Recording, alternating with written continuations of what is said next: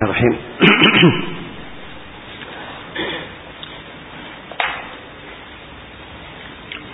الحمد لله رب العالمين والعاقبة للمتقين ولا عدوان إلا على الظالمين. أشهد أن لا إله إلا الله وحده لا شريك له.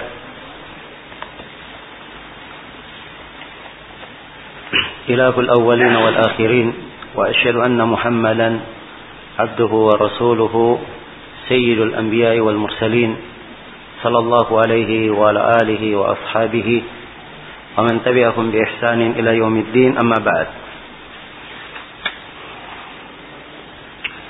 Ini majelis yang ke yang ke-22 dari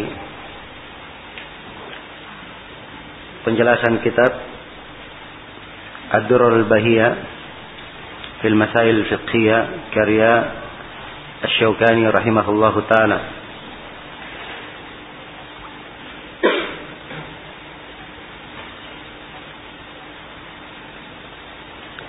Kita telah menjelaskan tentang syarat-syarat jual beli serta sebab-sebab pengharaman suatu transaksi jual beli. Kemudian kita akan masuk ke pembahasan yang ketiga dari Kitabul Bay ini. Rincian beberapa jual beli yang diharamkan. Asyukani akan menyebutkan sejumlah jual beli yang diharamkan. Yang pertama, kata beliau, wala yajuzu bay'ul khamri. Dan tidak diperbolehkan untuk menjual khamar. Iya. Yang pertama, yang kedua wal maitah dan tidak diperbolehkan menjual bangkai. Walal khinzir dan tidak diperbolehkan menjual al khinzir menjual babi wal asnam dan tidak diperbolehkan menjual patung. Ini empat larangan menjual patung atau berhala. Ini empat larangan Semuanya diterangkan haramnya di dalam hadis Jabir yang diriwayatkan oleh Imam Al-Bukhari dan Imam Muslim. Inna Allah Rasulullah sallallahu alaihi wasallam bersabda, "Inna Allah harrama bai'al khamri wal maitati wal khinzir wal asnam." Sesungguhnya Allah mengharamkan menjual khamar menjual khamar menjual bangkai, menjual babi, dan menjual alasnam berhala. Ya. Al-khamar dilarang dijual karena apa? Karena dia adalah haram. Hal yang diharamkan. Dan bangkai dilarang juga karena apa? Dia adalah hal yang haram dan juga apa? Najis. Al-khinzir diharamkan karena dia haram. Ya. Untuk dimakan. Dan berhala diharamkan karena dia adalah hal yang diharamkan dari banyak sudut. Dan berhala yang dimaksud di sini suatu yang berwujud berhala. Andai kata sebuah patung misalnya sudah hancur berkeping-keping menjadi kerikil, maka menjual kerikilnya tidak ada masalah. Sebab dia bukan apa? Bukan lagi berhala. Kemudian kata Syukani berikutnya wal kalb. Menjual apa? Anjing. Wasinnaur. Ya. Dan sinnaur adalah apa? Kucing. Ya.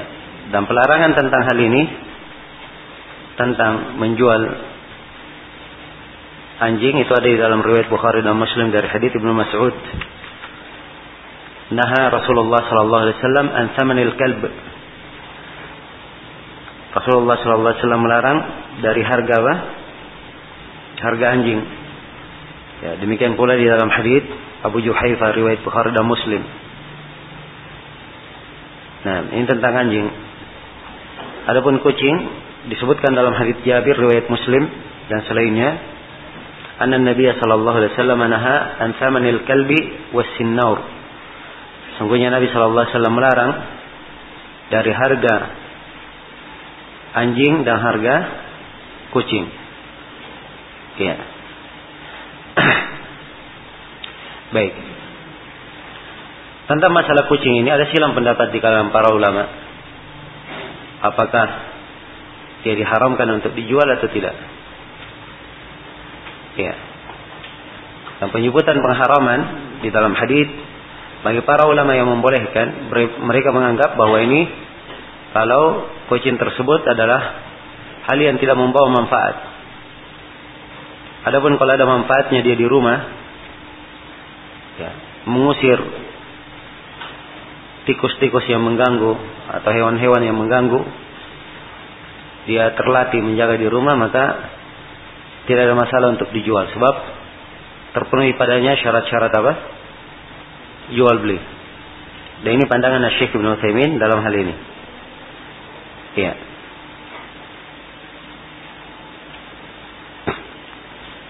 Jelas ya? Kemudian tentang apa anjing, anjing tidak boleh untuk dijual. Walaupun anjing itu adalah anjing yang terlatih. Ya, sebab penegasan pengharamannya itu diterangkan dalam sejumlah hadis. Nabi mengharamkan harganya. Ya. Maka ini berlaku untuk seluruh jenis anjing, dia terlatih maupun apa? Tidak terlatih. Adapun riwayat di dalam Sunan An-Nasai yang ada tambahan, Nabi melarang dari samanil kalb illa kalba saudin, illa kalba saidin. Nabi melarang dari harga anjing kecuali anjing anjing apa pemburu. Ya, tambahan kecuali anjing pemburu ini ini adalah hadis yang mungkar menurut Imam An-Nasai dan beliau sendiri setelah meriwayatkannya beliau menghukumi bahwa hadis itu adalah hadis yang mungkar. Jelas ya? Maka yang benarnya bahwa tidak boleh menjual anjing walaupun itu adalah anjing apa? Buruan atau anjing pemburu.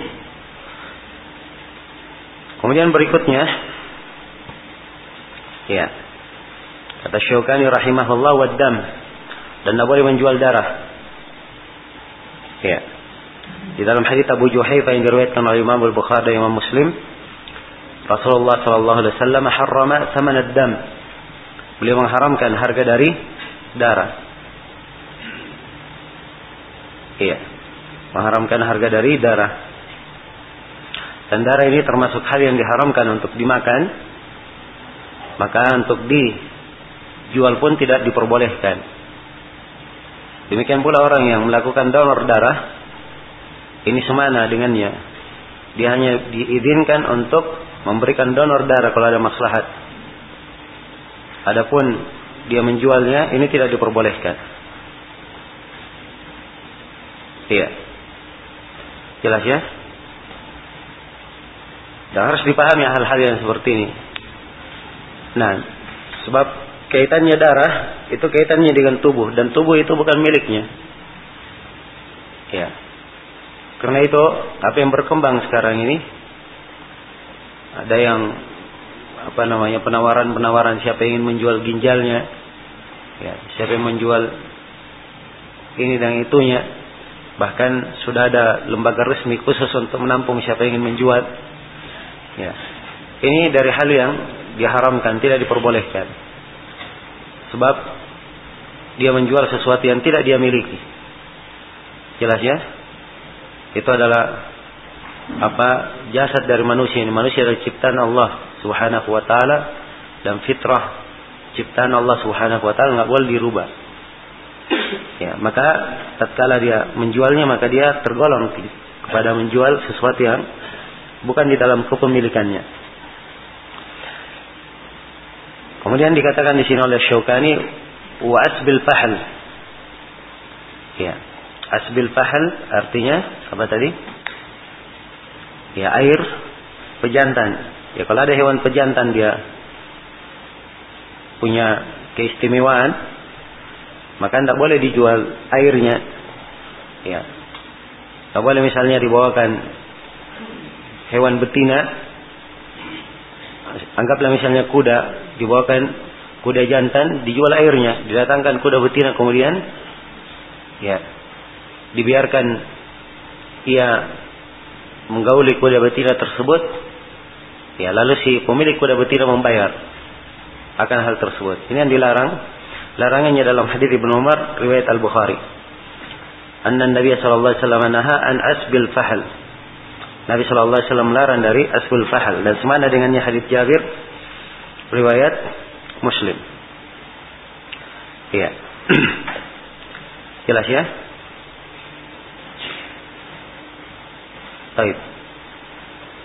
Kemudian berikutnya kata beliau rahimahullah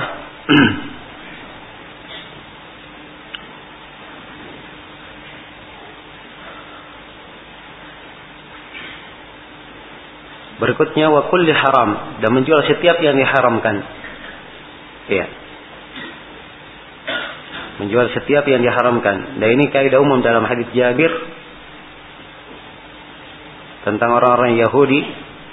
Rasulullah bersabda, "Qatalallahu al-yahud. Inna Allah lamma harrama alaihim syuhumaha jamaluhu thumma ba'uhu." Ya. Qatalallahu al-yahud, semoga Allah memerangi orang Yahud atau membunuh orang Yahud. Sungguhnya Allah tatkala mengharamkan atas mereka syuhum dari lemak-lemak dari apa namanya binatang itu yang telah disebutkan sebelumnya maka mereka jamaluhu. Ya. Mereka menyamak binatang tersebut. Lalu mereka menjualnya. Fa'akalu samanah lalu mereka memakan harganya lalu mereka memakan harganya nah baik dari hadis ini dijadikan dalil untuk kaidah yang disebutkan oleh para ulama Ya. Inna Allah atau kullu ma harramahu Allah ya. Atau ada dalam sebagian hadis yang lain.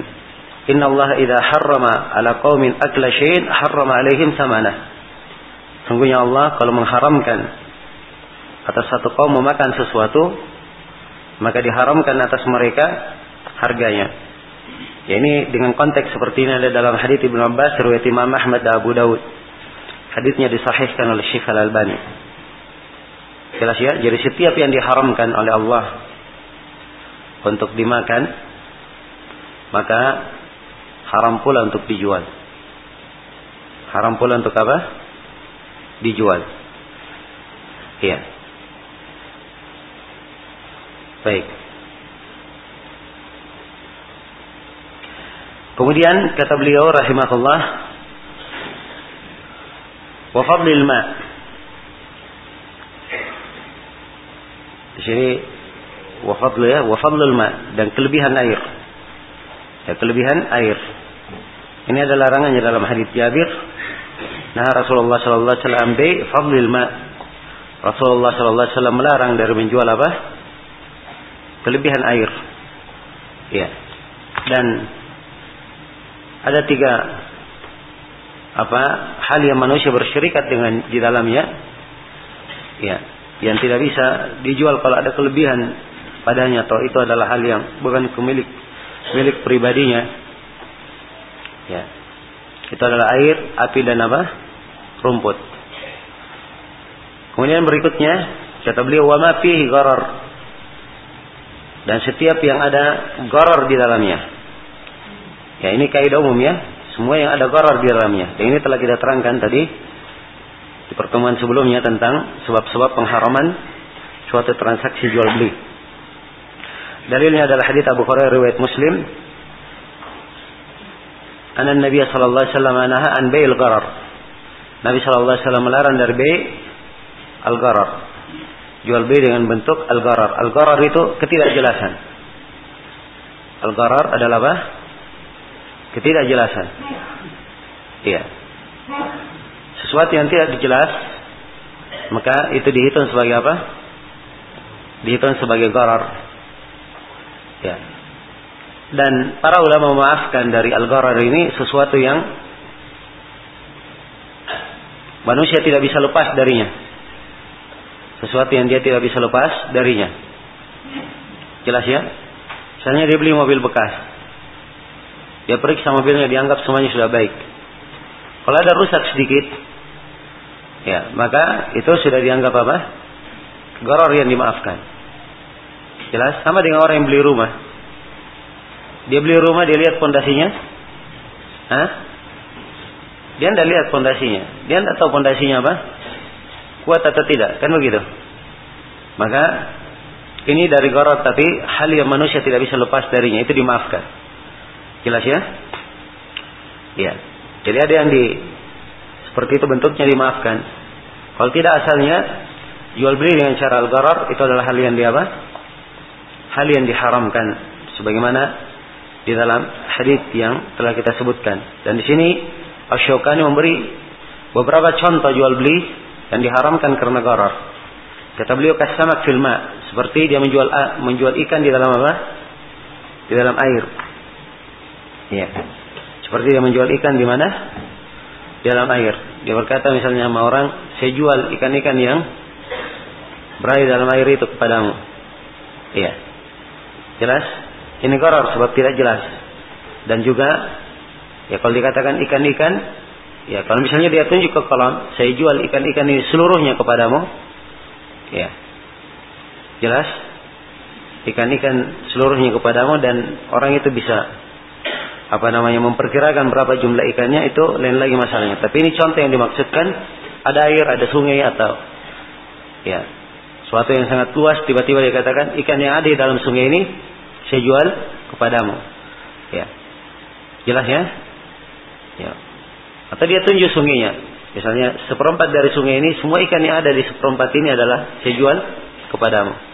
Ya, mungkin saja ada ikan, mungkin apa? Tidak ada ikan. Jelas ya? Baik. Kemudian berikutnya kata beliau wahabalil habalah. Ini telah kita terangkan ya tadi. Habalil habalah. Ini pelarangannya dalam hadis Ibnu Umar. Iya. Apa? Riwayat Muslim dan juga datang di dalam sebagian riwayat diterangkan bahwa bagaimana bentuk habalil habala ini. Jadi disebutkan bahwa ahlul jahiliyah mereka apa transaksi menjual daging onta ini sampai habalil habala. Ya, dan diterangkan habalil habala yaitu onta dia melahirkan apa yang ada di dalam perutnya, kemudian apa yang di dalam perutnya ini lagi itu yang di apa? Itu yang diambil akad dengannya. Ya. Jadi dia sudah lakukan transaksi sampai menjual anak dari anak yang ada di dalam apa? Perut onta itu. Ya. Jelas ya, dan ini koror yang sangat nampak. Ya. Tidak diketahui apakah hewan ini akan lahir. Ya, kemudian kalau dia lahir, ya mungkin dia jantan, mungkin apa? Mungkin dia betina. Ya. Walaupun dia betina, ya mungkin dia mandul, mungkin tidak. Kan begitu. Ini semuanya adalah gharar. Kita ada jelasan. Karena itu dilarang. Kemudian kata beliau, wal munabadah wal mulamasah. Nah, ini dua hal yang disebutkan dalam hadis Abu Sa'id riwayat Bukhari dan Muslim bahwa Nabi Shallallahu alaihi wasallam melarang dari al-mulamasah dan al-munabadah fil bait. Al-mulamasah itu dia menyentuh pakaian, dia menyentuh kain, ya tanpa dia lihat. Misalnya dia lihat baju banyak, ya siang atau malam, ya kain apa saja yang kau pegang dari toko ini, maka engkau wajib membelinya dengan harga yang tertulis misalnya, atau engkau wajib membelinya dengan harga sepuluh ribu, ya jelas ya. Maka ini ketidakjelasan. Dia ketika memegangnya mungkin kain tersebut adalah kain yang sesuai dengan harga berapa 10 ribu dan mungkin dia lebih murah. Ya. Jelas ya? Kemudian berikutnya al-munabada eh, al-munabada itu seorang penjual dia lempar. Ya. Baju kepada orang yang membeli dia katakan ya baju apa saja yang saya lempar kepadamu kama maka kamu wajib untuk apa membelinya Ya. Jadi orang ini ambil baju kemudian dia lempar. Ya. Apa saja yang dilempar kepadanya wajib dia apa? Dia beli. Ya. Kalau sampai kepadanya sesuatu, maka mungkin dia suka sesuatu itu, mungkin cocok, mungkin tidak cocok, cocok. Maka ini adalah bentuk garor. Kemudian disebutkan di sini beberapa contoh lain dari garor. Kemudian kata beliau wa ma Dan dia menjual susu yang masih ada di mana? Ya. Di dalam apa tete-tete binatang. Jadi susunya sudah dijual. Ya. Jelas ya? Dan ini adalah hal yang apa dilarang sebagaimana dalam hadis Abu Sa'id Al-Khudri radhiyallahu taala anhu Nabi sallallahu alaihi wasallam melarang dari syirama fi butuni al-an'am ya membeli apa yang ada di dalam perut-perut hewan kemudian ya juga beliau melarang dari budak yang lari dan melarang dari membeli kambing apa membeli ghanimah sampai dibagi ya. Dan Syukani menerangkan bahwa larangan di dalam membeli apa yang ada di perut hewan itu mencakup di dalamnya larangan membeli apa yang ada di susu-susunya. Iya. Air yang berada di susunya itu belum apa tidak boleh untuk dibeli. Baik. Jadi ini dalam satu konteks semua disebutkan ya, ma fid wal abdil abiq wal maghanim hatta tuqassam. Ini semuanya dalam satu dalil. Apa yang ada dalam air dalam susu uh, apa? hewan, kemudian budak yang lari. Ini juga garar. Dikatakan kepada orang saya jual budakku yang lari. Ya. Budaknya mungkin dia dapat, mungkin dia tidak dapat. Kemudian dia menjual ghanimah. Ya. Misalnya ada ghanimah misalnya, sudah terkumpul, maka seorang pasti dapat jatah di situ. Dia berkata, saya jual ya apa yang saya dapatkan nanti dengan harga sekian kepadamu. Dia belum tahu berapa ghanimah yang akan dia dapatkan. Maka ini korar. Tidak boleh dia menjualnya sampai ghanimahnya dibagi. Kalau dibagi baru apa? Baru jelas tidak ada korar lagi. Karena itu baru boleh terjadi transaksi. Kemudian kata beliau wasamru wasamaru hatta yasluha dan tidak boleh menjual ya apa asamar tidak boleh dia menjual uh, buah sampai betul-betul nampak ya baiknya buah tersebut. Ini berdasarkan hadits Ibnu Umar riwayat Bukhari dan Muslim. Naha an bai' simar hatta yabdua salahuha. Nabi Shallallahu Alaihi Wasallam melarang dari menjual astimar buah-buahan sampai nampak salahnya, nampak baiknya. Nah al-ba'i wal mubta. Nabi melarang orang yang menjual dan orang yang membeli. Ya, jadi kalau ada buah di pohon, tidak boleh dibeli sampai nampak dia akan pasti dipanen. Sudah nampak buahnya. Kalau misalnya dia buah matang dengan menguning, maka nanti kalau sudah mulai akan menguning dia apa? Dibeli. Ya, kalau misalnya dia padi, nanti kalau sudah mulai kelihatan berisi, baru boleh dia apa? Ya, dibeli. Ya, demikian. Jelas ya? Ini pun ada ketentuan-ketentuan misalnya kalau dalam saya sebut padi tadi ya, kelanjur saya sebutkan, ada ketentuan di dalam masalah yang lain. Ya, baik. Jadi kalau misalnya korma, korma kalau dia masih bunga, tidak boleh dikatakan saya beli korma ini dengan harga sekian, dia masih berbunga. Jelas ya? Maka harus apa? Harus nampak dia dipanen, bisa dipanen baru dibeli. Baik. Kemudian kata beliau wasaufu wasuf fi dhahr. Demikian pula tidak boleh membeli apa? Suf. Ya. Membeli suf yang masih masih berada di punggung, dia membeli bulu yang masih berada di punggung hewan. Ya. Jadi beli, beli misalnya bulu domba masih ada di masih melekat di dombanya. Ya. Dia lihat 10 domba, dia kata ini domba-domba saya kamu beli bulunya semuanya dengan harga sekian. Masih berada di mana? Di dombanya ini tidak diperbolehkan sebab di dalamnya ada apa? Ada goror. Iya, di dalamnya ada goror. Nah, tidak ada hadis khusus yang menjelaskan tentang hal ini. Tapi hadis ini apa? Uh, perlu diperiksa lagi sanatnya Syukani ada menyebutkan seorang rawi di situ. Ya. Andai kata hadis ini andai kata hadis ini tidak syah atau andai kata tidak ada hadis ini itu tetap terlarang. Masuk dalam kaidah umum tentang larangan apa? Tentang larangan al-gharar. Ya. Demikian pula wasaman fil laban. Ya, dia menjual saman yang berada di dalam apa? Susu. Dia menjual lemak yang berada dalam susu. Misalnya dia sudah pernah bersusu apa? Susu sapi. Kemudian dia katakan lemak yang ada di dalam susu ini ini saya jual dengan sekian. Padahal belum menjadi apa? Menjadi minyak lemak. Belum menjadi minyak lemak. Ya saman itu minyak lemak ya. Baik. Kemudian di antara jual beli yang terlarang juga bentuk jual beli yang terlarang kata beliau wal muhaqalah ya ini wal muhaqalah wal muzabanah wal muawamah wal mukhabarah ini empat sekaligus semuanya disebutkan dalam hadis Anas bin Malik riwayat Al-Bukhari dan sebagian yang lainnya itu diterangkan dalam hadis Jabir riwayat Bukhari dan Muslim ya Nabi melarang dari dalam hadis Anas, Nabi melarang dari al-muhaqalah. Ya. Melarang dari al-muhaqalah. Nah, al-muhaqalah itu ya, dia menjual tanaman.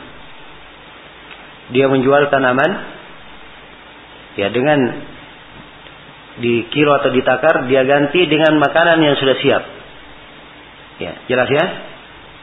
Maka ini tidak diperbolehkan karena jelas bentuk apa? Bentuk jahala dan koror di dalamnya. Ya. Makanannya aja satu kilo, misalnya apa berasnya satu kilo. Ya, dia jual dengan makanan yang sudah jadi. Dia ganti dengan makanan yang sudah jadi. Berapa makanan yang sudah jadi ini?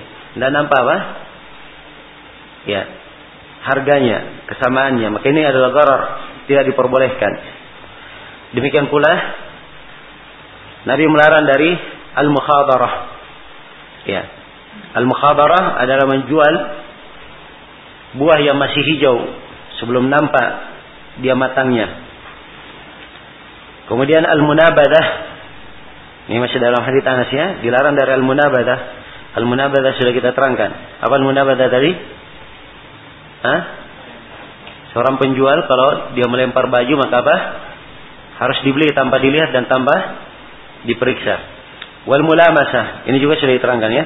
Wal muzabanah.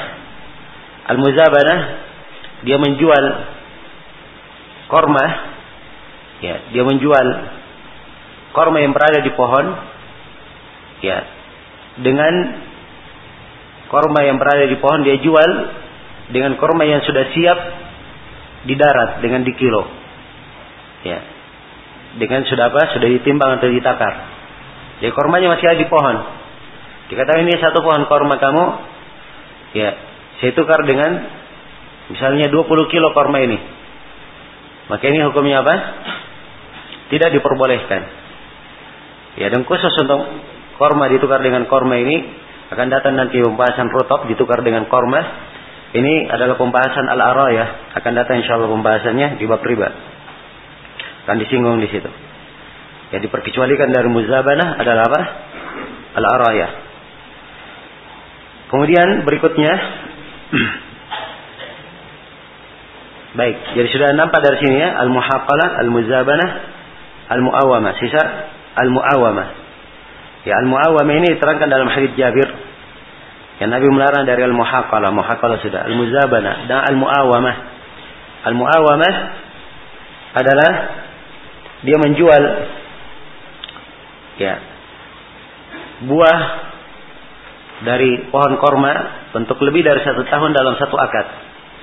Ya, dia katakan bahwa korma ini saya jual kepadamu selama tiga tahun dengan harga sekian. Jelas ya? Ini jelas padanya negara. Ya tahun ini sudah dipanen, tahun depannya mungkin beruah, mungkin dia kena hama, mungkin apa?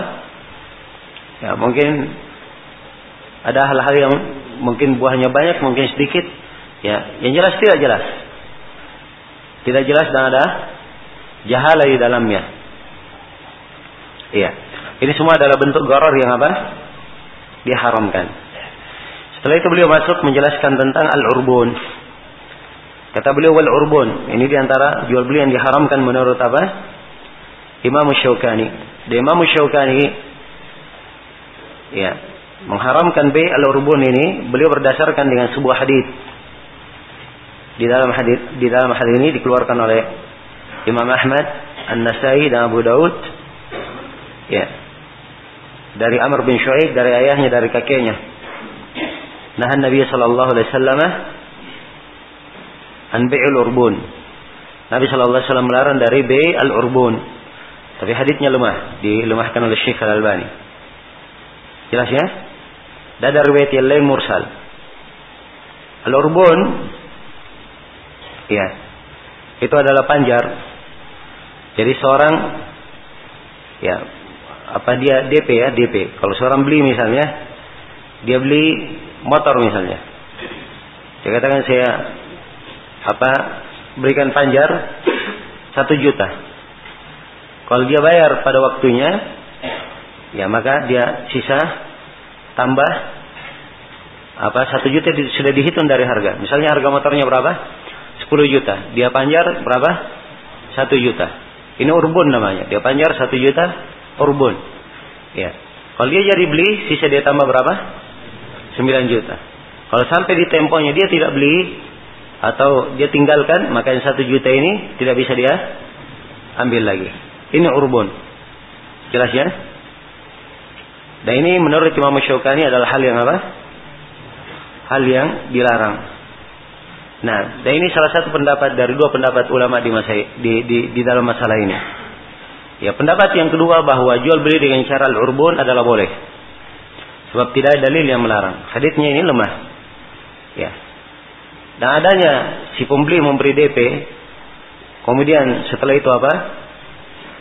Ya, setelah itu tidak kembali lagi, begitu dia mundur, maka ini ada kemaslahatan untuk kedua belah pihak. Dari pihak si penjual, dia sudah merelakan barangnya dia tahan, tidak diberikan kepada apa? Tidak diberikan kepada pembelian lain. Maka dia sudah rugi dari sisi ini. Kerugiannya ini ketika dikasih dengan DP maka itu bisa apa? Bisa seimbang. Bisa seimbang. Dan asalnya adalah jual beli adalah halal asalnya. Allah berfirman wa halallahu al-bay. Jelas ya? Sepanjang tidak ada dalil yang menunjukkan haramnya, maka itu insyaallah taala tidak ada masalah. Ya, dan ada fatwa dari Majma' Fikih Islami tentang masalah bi'ul urbun ini dan mereka membolehkannya. Kelihatannya itu lebih tepat insyaallah taala. Kemudian kata Syaukani rahimahullah wal asir ila may yattakhiduhu khamran. Demikian pula asir. Ya, dia menjual sari buah untuk siapa yang menjadikannya sebagai khamar. Itu dijadikan sebagai khamar. Khamar itu adalah apa yang memabukkan. Apa yang memabukkan. Dan ini tidak diperbolehkan. Sebab di dalam hadis apa yang diriwayatkan atau hadis Anas yang diriwayatkan oleh Imam Tirmidzi, Ibnu Majah dan selainnya disebutkan oleh Anas lana Rasulullah sallallahu alaihi wasallam fil khamri asyratan. Rasulullah sallallahu alaihi wasallam melaknat dalam khamar ini 10 orang yang dilaknat. Yang pertama asiraha yang pertama adalah apa? Orang yang memerah orang yang memerahnya. Wa mu'tasiraha yang kedua adalah orang yang minta untuk diperahkan untuknya atau mengambil perahan tersebut. Ya. Wasyaribaha dan orang yang meminumnya. Wahamilaha kemudian yang keempat yang dilaknat adalah orang yang membawanya menyandangnya. Wal mahmulata ilaihi. Yang kelima yang dilaknat adalah siapa yang dibawakan kepadanya yang keenam wasaqiyaha orang yang memberi minum dengannya. Yang ketujuh wabai'aha. Orang yang menjualnya. Yang kedelapan wa akila samaniha yang memakan harganya. Yang kesembilan wal mushtari laha. Ya, siapa yang dibelikan untuknya. Kemudian yang ke sepuluh wal mushtaratu wal mushtarata yang dibelikan baginya. Ini sepuluh perkara, sepuluh golongan yang semuanya terkait dengan khamar, semuanya mendapat laknat, menunjukkan diharamnya. Dan salah satunya adalah orang yang asiruha. Asiruha artinya dia me, dia memerahnya, menjadikannya sebagai sari buah, kemudian dirubah menjadi apa?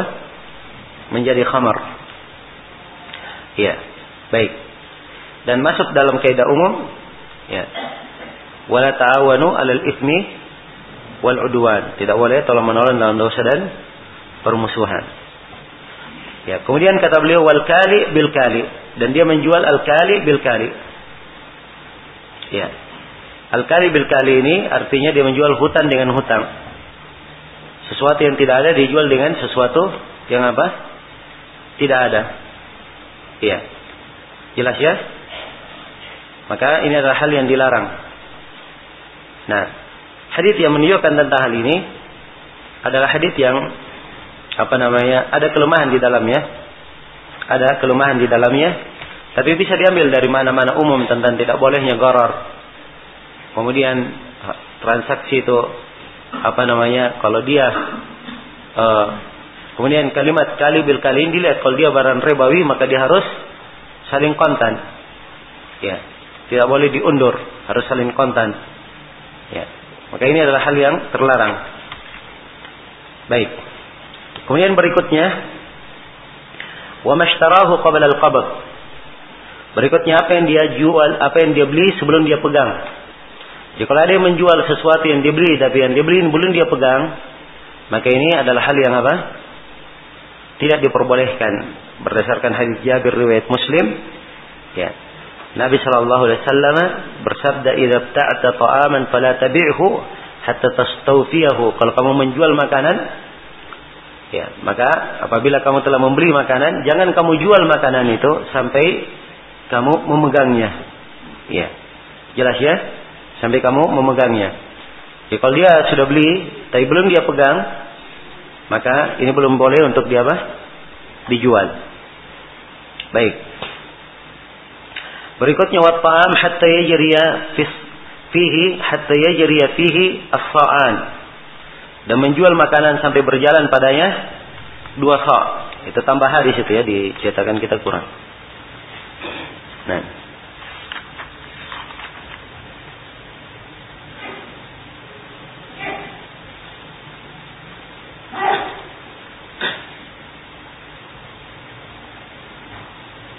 ya fihi. Ya pakai ha ya. Diperbaiki ya. Hatta yajriya di situ fi saja tertulis, tambah fihi as-sa'an. Adalah makanan sampai ya makanan ini diukur dengan dua sa'. Nah, diukur dengan apa? Dua sa'. Ya. Jadi hadis yang dipakai oleh penulis di sini ya. Itu adalah hadis di mana ya, hadisnya di dari Utsman dari riwayat Imam Ahmad Al-Bukhari Al-Bukhari mengeluarkannya secara ta'liqan, muallaq. Ya dan muallaknya Bukhari mengeluarkannya dengan muallak di sigat tamrid. Dengan sigat apa? Sigat tamrid. Ya, idza tabta faktal wa idza fakil. Kalau kamu membeli maka mintalah supaya ditakar. Dan kalau kamu menjual maka timbanglah sebelumnya. Juallah sebelumnya. Jelas ya? Nah, Syukari memandang seluruh riwayat-riwayat ini bisa dikuatkan. Bisa dikuatkan. Jelas ya? Andai kata hadisnya ini sahih, maka maknanya ya adalah hal yang benar bahwa seorang memperjelas apa yang dia beli. Ya, seorang memperjelas apa yang dia apa? Dia beli. Ya, kalau dia beli misalnya satu kilo, maka kalau dia ingin jual kepada orang lain, dia perjelas bahwa itu apa? Satu kilo. Dan kalau dia sudah sangat percaya kepada orang yang dia tempat membelinya, iya, atau di barang itu dari kebiasaan ada jaminan, maka itu insya Allah taala tidak ada masalah. Sebab asalnya yang diinginkan semua syarat jual beli terpenuhi di sini. Jelas ya? Terpenuhi. Maka sepanjang semua syarat jual beli terpenuhi, asalnya dia adalah apa? Adalah halal. Wa ahallallahu al-bay. Maka ini kaidah umum. Kalaupun ada di dalam hadis, anda kata hadisnya syah, maka makna hadis itu dibawa kepada hal itu. Ya di, di diukur dengan dua sok kalau memang ada hal yang harus diperjelas. Ada hal yang harus diperjelas. Ya maksudnya diukur dengan dua timbangan kalau memang ada hal yang harus diperjelas. Kemudian kata beliau rahimahullah wala yasihhu al-istithna fil bait illa idza kana ma'luman wa minhu istithna'u dhahril mabi' dan tidak syah memberikan perkecualian di dalam transaksi jual beli. Ya. Kecuali kalau hal yang dimaklumi. Nah, asalnya tidak syah memberi perkecualian sebab di dalam sahih Muslim dari hadis Jabir Nabi Shallallahu Alaihi Wasallam melarang ambil dunia. Dunia itu dia memperkecualikan, memberikan istithna. Tapi Syaukani memberikan tambahan bahwa kalau perkecualiannya dimaklumi, maka itu tidak ada masalah. Ya. Kalau misalnya ada yang berkata saya jual ya, kebun saya ini kecuali lima pohon, maka ini tidak diperbolehkan. Sebab pohonnya yang mana? Tidak tahu yang mana pohonnya. Jelas ya? Maka ini tidak diperbolehkan. Tapi kalau dia adalah hal yang jelas, maka ini diperbolehkan berdasarkan hadis Jabir ya di dalam riwayat Bukhari dan Muslim ketika Nabi Shallallahu Alaihi Wasallam ya apa membeli kendaraan Jabir, membeli onta Jabir, maka Jabir menjualnya dengan mempersyaratkan ya dengan syaratnya apa? Ya. Beliau mempersyaratkan agar supaya dia pakai ke mana?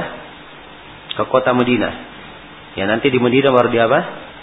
Dia berikan. Maka di sini maka setelah sampai ke Medina barulah Jabir menjualnya. Jelas ya? Jadi akad belum terjadi. Nanti setelah sampai di Medina baru apa? Jabir menjual. Ya baru dia setujui. Maka perkecualian yang seperti ini ini tidak ada masalah. Kalau diperkecualikan sesuatu yang apa? Sesuatu yang maklum. Sesuatu yang maklum. Iya, baik. Ya, kalau diperkecualikan sesuatu yang maklum tidak ada masalah insyaallah taala. Jelas contohnya ya dari hadis Jabir ini. Jadi Jabir menjual ontanya kepada Nabi, tapi dia mensyaratkan apa? Dia dibawa ke mana? Ke Medina. Ya. Nanti di Medina baru diserahkan ontanya. Ini dalam kisah setelah itu Jabir datang kepada Nabi diserahkan ontanya. Ya. Kemudian Nabi Shallallahu Alaihi Wasallam kembalikan onta itu dan uang yang beliau telah bayar beliau peruntukkan untuk Jabir. Nah, Kemudian kata beliau, rahimahullah wa minhu istithna'u dhahril mabi'. Di antaranya yang diperkecualikan adalah memperkecualikan punggung yang dijual. Maksudnya itu, kalau kendaraan yang dijual boleh di apa? Boleh ditunggangi. Ya, dia memperkecualikan itu. Ya, dia tunggangi sampai tertentu hal yang jelas dengan hal yang jelas sampai mana sampai dari mana sampai mana itu jelas. Ya. Kemudian kata Syaukani rahimahullah, "Wala yajuzu at-tafriqu bainal maharim." Dan tidak boleh memisahkan antara mahram. Ya maksudnya di sini ini berkaitan dengan menjual budak. Ya kalau ada budak, ya ibu dan anaknya, maka tidak boleh. Ya ibunya dipisah dengan apa? Anaknya kalau dijual, misalnya dijual ibunya saja, anaknya tidak. Maka hendaknya dijual bersamaan. Jelas ya? Dijual bersamaan. Iya. Ini ada hadis-hadis yang disebutkan di sini oleh Asy-Syaukani rahimahullah dan sebagian dari hadis ini disahihkan oleh apa eh, sebagian para ulama di masa ini. Nah, seperti hadis Abu Ayyub, "Man farraqa baina walidatin wa waladiha, farraqallahu bainahu wa baina ahibbatihi yaumil qiyamah." Siapa yang memisahkan antara ibu dengan anaknya, maka Allah akan pisahkan dia antara dia dan antara yang dia cintai pada hari kiamat. Iya. Berikutnya kata Syaukani rahimahullah, "Wala yabi'u hadirun libad." Dan tidak boleh seorang yang hadir dia menjual ya. Dia menjual untuk orang yang berada di bad. Orang yang berada di mana? Di kampung. Orang kota dia jual di mana? Orang yang ada di badia, di pedalaman. Ya. Dan ini ditunjukkan oleh sejumlah hadis. Hadis Ibnu Umar riwayat Bukhari, hadis Jabir riwayat Muslim, hadis Anas bin Malik riwayat Bukhari dan Muslim. Nah, lafadznya beraneka ragam. Hadis Ibnu Umar Nahan Nabi ayyabi hadirul libat. Nabi melarang untuk hadir menjual kepada seorang atau Nabi melarang hadir menjualkan untuk sibat. Orang yang berada di bad. Ya. Di dalam hadis Jabir ini diterangkan ilahnya. Diterangkan ilahnya. La yabi hadirul libat.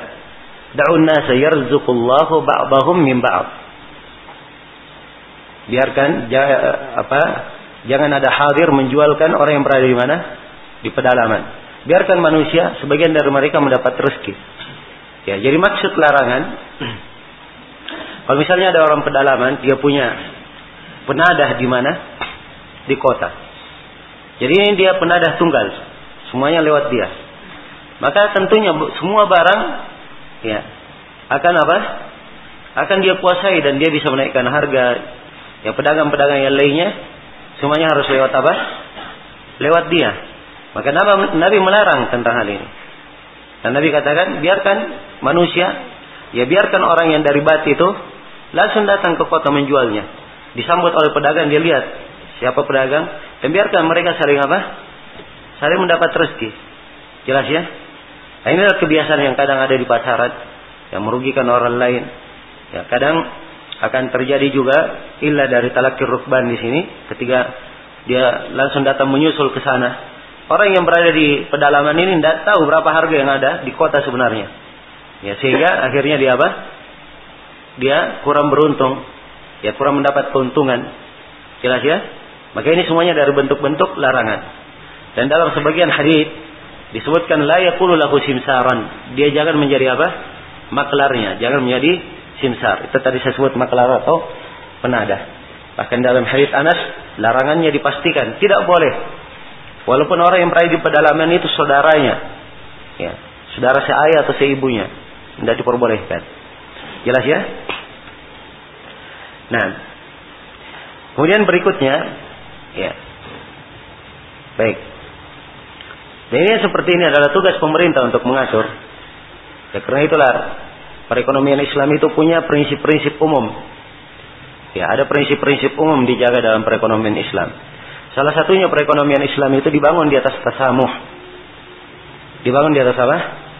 Tasamuh. Adanya kedermawanan, kelapangan. Iya. Seorang tidak apa membatasi dan tidak terlalu tamak untuk mengumpulkan keuntungan itu untuk dirinya saja. Tapi dia buat, dia lapangkan. Ya, semuanya sudah ada rezekinya, sudah di apa? Dicatat dan tidak ditetapkan rezekinya. Jelas ya? nah itu dalam hadis Anas riwayat Al Bukhari Nabi sallallahu alaihi wasallam bersabda, "Rahimallahu imra'an samhan idza ba'a wa samhan idza ishtara wa samhan idza iqtada." Allah merahmati seorang hamba, dia pemurah kalau dia membeli, pemurah kalau dia menjual, ya. Dan pemurah kalau dia melunasi hutangnya. Jelas ya? Nah, baik kalau dia membeli dengan harga yang apa? Wajar dan dia lihat apa yang mampu dibeli oleh manusia. Demikian pula kalau dia apa itu kalau dia menjual. Kalau dia membeli maka dia beli. Ya. Dia tawar orang tidak dia tawar sampai tercekik si pembelinya. Ya. Jelas ya? Ya. Karena ada menawar begitu sampai habis keringatnya menawar. Ya. ya. baik dan ini juga tidak baik. Ya. Demikian pula seorang muslim itu samhan taba. Dia adalah apa? Pemurah kalau dia membayar hutang. Ini akan kita jelaskan nanti di bab masalah hutang. Kalau seorang melunasi hutangnya, dia bagus untuk melebihkannya. Jelas ya? Baik. Kemudian berikutnya, ya kata beliau wat tanajush dan tidak diperbolehkan ada apa? Tanajush Ya, dan ini dilarang. Ya, dalam hadis Abu Hurairah riwayat Bukhari dan Muslim, "Wala tanajashu." Jangan kalian melakukan najash. Ya. Dan di dalam riwayat Bukhari dan Muslim pula dari hadits Ibnu Umar Nabi melarang dari an-najish. Ya. An-najish itu adalah tambahan pada harga barang, dia menambah dalam harga barang hanya untuk meninggikan, dia tidak bermaksud membeli hanya untuk meninggikan harga barang itu. Dia bermaksud merugikan siapa? Merugikan si pembeli dan menguntungkan si penjual. Jelas ya? Merugikan si pembeli, menguntungkan siapa? Si penjual. Ya. Ini biasanya di pelelangan. Jelas ya? Sudah tawar barangnya. Ya. Dibuka harga oleh si penjual 5 juta. Ya, dan pelelangan seperti ini harga adalah apa? Dibolehkan atau tidak dari asalnya? Hah? Tidak bolehkan sebab salah satu syarat jual beli harga harus apa? Harus jelas. Ya, dia nggak ada harga jelas. Dia buka, kita buka 5000. Itu buka ya, bukan harga namanya. Ya. Jelas? Orang baru menawar, ya saya mau ambil 5000. Apa 5 uh, 5 juta misalnya, dia buka 5 juta. Ya. Ini nawar, saya beli 5 juta 100. Sana 5 juta 500. Ya, maka dia datang khusus di situ Ya begitu sudah ada yang mau beli dengan harga tinggi dia sengaja naikkan lagi. Ada yang beli 5 juta 500 dia bilang saya berani 6 juta. Ya. Maka orang itu pun menyangka bahwa harganya lebih atau mungkin dia dipancing untuk lebih daripada itu. Akhirnya dia berkata sudah saya 6 juta 500. Ya biasanya mereka sudah pandai kalau sudah sampai di harga ini ya tidak apa tidak menambah lagi. Sebab kalau dia menambah tiba-tiba si pembeli batal ya kan batal semua akhirnya. Ya. Jelas ya? Ini najis tidak diperbolehkan. Ini adalah bentuk apa namanya makan harta manusia tanpa hak. Ya, terdapat di dalamnya tidak dan ini menimbulkan permusuhan antara sesama manusia. Kemudian kata beliau wal bay' alal bay' dan tidak boleh menjual di atas jualan saudaranya. Ini berdasarkan apa namanya? Hadis Abu Hurairah riwayat Bukhari dan Muslim, "Wala yabi'ir rajul ala bai'i akhih." Jangan seorang lelaki menjual di atas jualan saudaranya. Ya. Maknanya kalau dia menjual misalnya saudaranya menjual di harga 5000, ada orang yang menawarnya, dia datang kepada orang itu. Ya. Masih sedang transaksi, dia panggil, "Sini saya berikan di harga berapa?" Lebih murah. Maka dia menjual di atas harga apa? Saudaranya. Walaupun tidak di situ sedang dia tahu orang ini sedang pesan barang, ya, sedang transaksi. Dia tahu akad sudah apa? Sudah berjalan. Ya. Misalnya dia beli barang ya dengan harga satu juta. Dia tahu orang ini beli dengan harga satu juta dengan kawannya yang punya toko di sampingnya. Ya, maka dia telepon dengan jalur lain. Ya. Sudah saya beri kamu dengan 950. Jelas ya, dikasih harga lebih murah. Ya. Yang menyebabkan orang ini membatalkan akadnya dengan apa? Yang pertama, maka ini adalah hal yang tidak diperbolehkan. Jelas ya? Telah kita makan di dalam apa namanya mencari harta tanpa ada bimbingan-bimbingan syariat tanpa dia memperindah apa memperhatikan bimbingan syariat dalam hari itu ini menyebabkan hilangnya keberkahan ya banyaknya terjadi permusuhan dan banyaknya terjadi permasalahan ya di dalam perekonomian maupun selainnya kemudian kata Syaukani rahimahullah wa talaqi rukban dan tidak boleh talaqi ar-rukban. Ya, dan ini dilarang di dalam hadis Abu Hurairah riwayat Muslim dan juga ada larangannya dalam hadis Ibnu Mas'ud riwayat Bukhari dan Muslim. Ya. Ada dalam hadis Ibnu Umar dan hadis Ibnu Abbas juga dalam riwayat Bukhari dan Muslim. Nabi Shallallahu Alaihi Wasallam melarang dari talaki ar-rukban. Talaki ar-rukban, rukban itu adalah sekelompok apa? Ya, penunggang kuda yang membawa apa? Barang-barangnya. Ya. Jadi sekelompok pedagang dia bawa barangnya. Begitu sampai di tengah jalan sudah belum sampai ke kota dia sudah susul. Ya. Rombongan ini. Kemudian dia beli barang darinya. Maka ini dilarang oleh Nabi Shallallahu Alaihi Wasallam. Jelas ya? Ya, pertama bentuk larangannya karena apa? Ini bisa merugikan orang yang berada di mana? Di pasar. Harusnya kalau dia datang ke pasar tadi yang orangnya mau ke pasar, Ya, maka di sana bisa banyak yang beli. Jelas ya? Kemudian yang kedua, ini akan merugikan apa? Si pedagang itu sendiri. Ya mungkin saja dia tertipu. Dia tidak tahu berapa harga di mana? Di pasaran. Ya, jelas sampai sini? Baik. Kemudian berikutnya wal ihtikar. Nah, ini dalil tentang tidak bolehnya ihtikar adalah hadis Ma'mar ibn Abdullah riwayat Muslim dan selainnya la yahtakiru illa khati'. Tidak ada yang melakukan ihtikar kecuali orang yang berdosa. Khati ini ya khati ini beda dengan mukhti ya. Khati berbeda dengan apa? Mukhti. Kalau khati itu salah dengan sengaja, itu khati namanya. Kalau mukhti dia salah tidak apa? Tidak sengaja. Itu perbedaan bedakan ya penduduk neraka disebutkan dengan apa? Khati la ya'kuluhu illa? Al-khati'un. Ya. Tapi bagi orang yang melakukan kesalahan itu disebutkan dengan lafaz mukhti. Rabbana la tu'akhidna apa?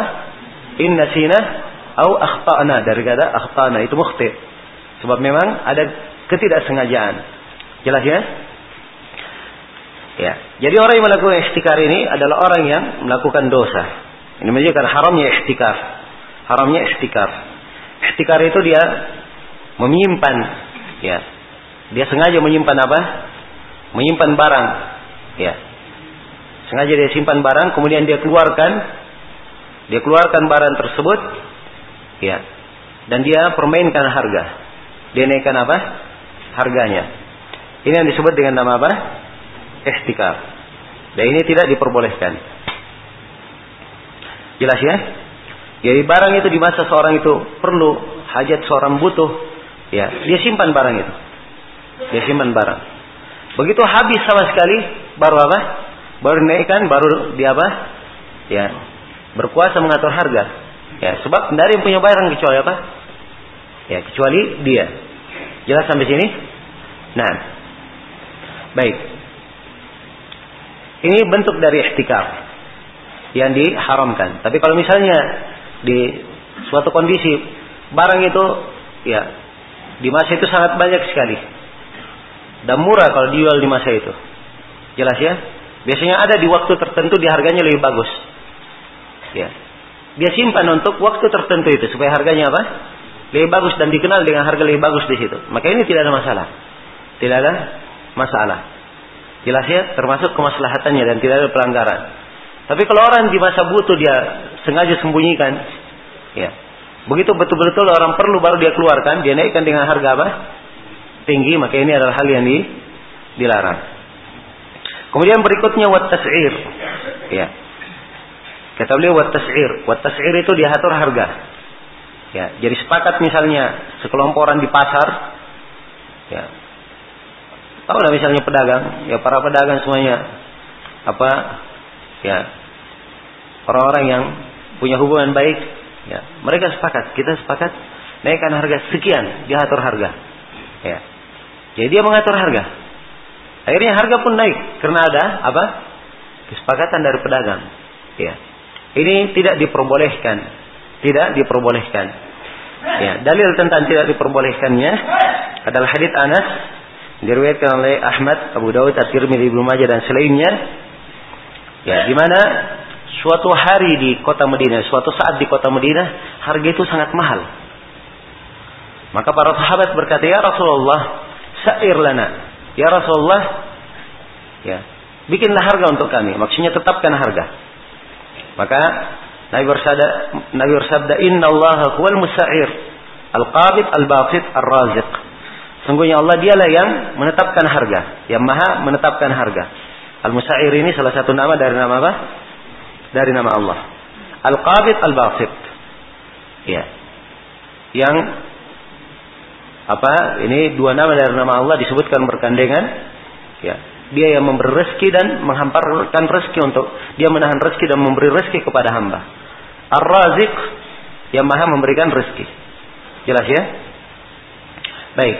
Hadis ini ini menunjukkan bahwa asalnya tasir itu tidak di apa? Tidak diperbolehkan. Tapi kalau misalnya di pasar terjadi apa seperti yang saya sebutkan tadi keadaan, kemudian pemerintah ikut campur dalam hal ini, ya mereka menetapkan harga, maka ini memang dari tugasnya sebagai apa? Sebagai pemerintah untuk mengatur kemaslahatan, untuk mengatur kemaslahatan. Jelas ya? Jadi berkaitan dengan masalah tasir ini perlu dirinci. Ya, perlu dirinci. Ya. Jelas ya, harus dirinci. Iya. Tentang hukumnya, ada yang diperbolehkan dan ada yang tidak diperbolehkan. Dan rinciannya seperti yang kita terangkan tadi. Baik, kemudian kata Syukani, wajibu wad'ul jawaih. Dan wajib untuk menggugurkan jawaih. Jawaih itu jama dari jaihah. Jama dari apa? Jaihah. Jaihah adalah sebuah penyakit atau sebuah musibah yang langsung menimpa ya harta sehingga tiba-tiba apa hilang harta itu. Jelas ya? Nah misalnya ada seorang menjual apa namanya dia sudah jual kormanya atau dia sudah jual mangganya. Ya pohon mangga yang sudah apa namanya matang ini semuanya dia jual sudah. Sudah putus harganya. Hah? sudah putus harga. Si pembeli sudah membayar. Sisa si pembeli ini dia datang untuk memanen buah itu. Subhanallah malam harinya terjadi apa ya terjadi musibah habis semua pohonnya ya habis semua apa pohonnya ya beserta buahnya ya sekarang yang menanggung ini siapa Hah? Nah, ini yang dibahas oleh Asyokani bahwa al-jawaih itu harus diletakkan dalam artian si, si penjual dia harus menanggungnya. Jelas ya? Harus menanggungnya. Jadi si pembeli ya, ini uangnya dikembalikan penuh. Dan si penjual dia harus menanggung apa? Menanggung sebab itu musibah memang, musibah alami. Ya, jelas ya? Musibah alami. Ya. Karena itu Nabi Shallallahu alaihi wasallam tentang jawaih ini beliau memerintah ya di dalam hadis riwayat Muslim amar bi wada'il jawaih beliau perintah untuk meletakkan ya menganggap selesai jawaif itu. Dan di dalam riwayat yang lain Nabi sallallahu alaihi wasallam bersabda la yahillu laka an ta'khudha minhu syai'an fabima ta'khudhu mala akhika. Tidak halal kamu mengambil darinya sesuatu. Dengan apa kamu menghalalkan harta saudaramu? Jelas ya? Jadi ini saudaranya punya harta, diambil hartanya, dia beli, ya. Dia belum ambil pohonnya, kan begitu? Belum diambil apa? Buahnya. Maka asalnya harta ini dia bayar untuk apa? Untuk buah. Begitu buahnya kena musibah, bukan kesalahan dari si pembeli, ya, maka harusnya yang menanggung adalah siapa? Tetap si penjual. Ya, maka dengan apa dia menghalalkan harta saudaranya, harta bayaran ini dia dia ambil? Maka harus dia kembalikan. Ya, jelas ya? Ini mana? Dari hadis. Kecuali kalau si pembeli ya, dia mengatakan sudah ambil saja harganya, maka itu adalah salahkah darinya atau dia katakan sudah sebagiannya saja kamu kembalikan, itu tidak ada masalah. Jelas ya? Baik. Dan ini tentunya kalau tidak ada keteledoran dari siapa? Dari pihak si pembeli. Ya. Misalnya kena musibah, terbakar semua pohon itu. Ya. Tapi keteledoran dari siapa? Ya. Dari si pembeli, dia menyebabkan terbakar. Ya, maka di sini yang menanggung siapa? Yang menanggung si pembeli, selesai urusannya. Sebab dia apa? dia yang teledor dalam hal ini. Tapi kalau sebabnya alami, maka yang menanggung adalah siapa? Si penjual. Kemudian berikutnya kata Asyukani, "Wala yahillu salafun wa bay', wala syartani fi bay', wala bay'atani fi bay'a, wa ribhun wa ribhu ma la yudman, ma lam yudman, wa bay'u ma laysa 'inda al-bai'."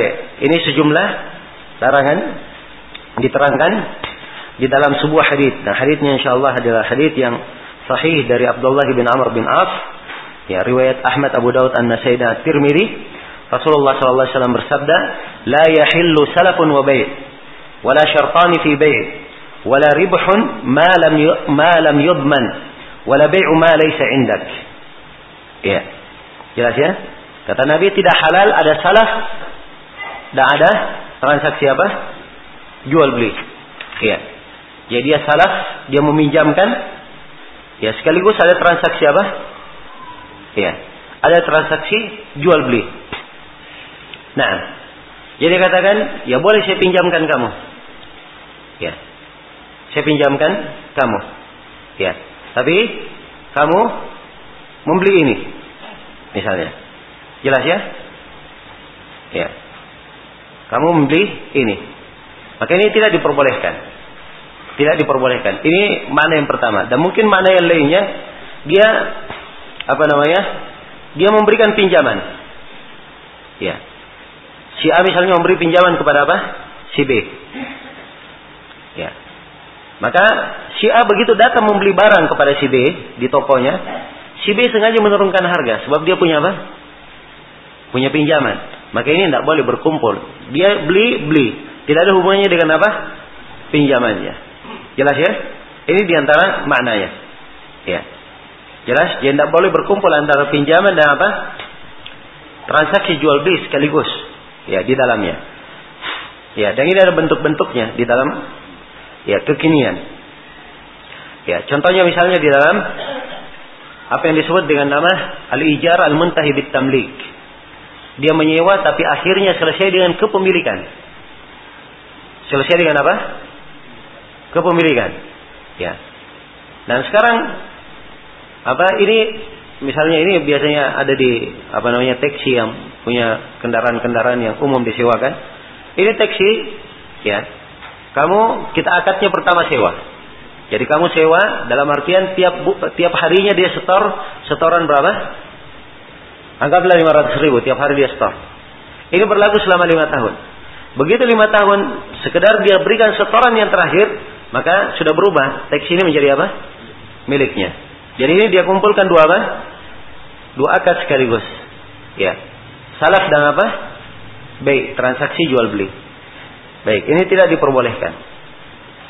Berikutnya wala syartani fi baik. Dan tidak boleh ada dua syarat. Ya.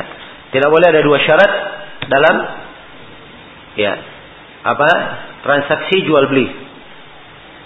Nah, ya penyebutan dua syarat dalam transaksi jual beli ini mungkin dengan mana yang kita sebutkan pertama, ya, dan mungkin dengan makna yang lainnya, ya. Ya Allah. Baik. Ini perlu contoh ya di dalam dua syarat. Baik.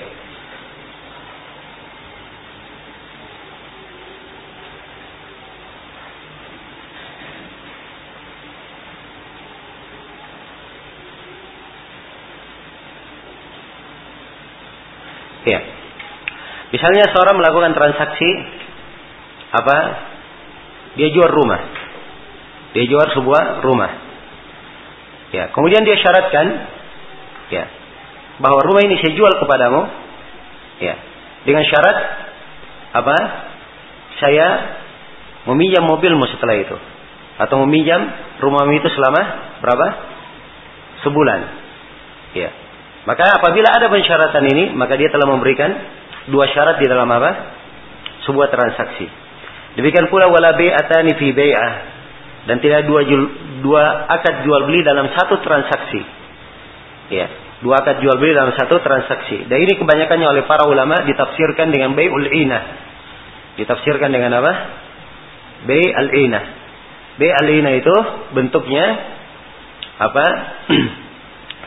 Seorang memberikan uh, apa membayar barang dengan cicil? Kemudian orang yang mencicilkan kepadanya datang lagi kepadanya membeli dengan harga apa? Harga kontan lebih rendah dari harganya kalau dicicil. Misalnya si A dan si B. Ya.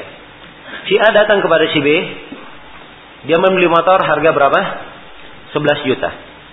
Si A sudah bayar berapa? 1 juta cicil. Ya. Kemudian 10 jutanya akan dibayar selama sebulan atau selama 10 bulan, tiap bulannya dibayar 1 juta dicicil. Jelas ya? Maka si B tahu bahwa si A ini tidak perlu motor. Si B tahu bahwa si A dia beli motor itu, nanti dia mau jual lagi. Ya. Dia jual lebih murah daripada itu supaya dapat apa? Dapat modal.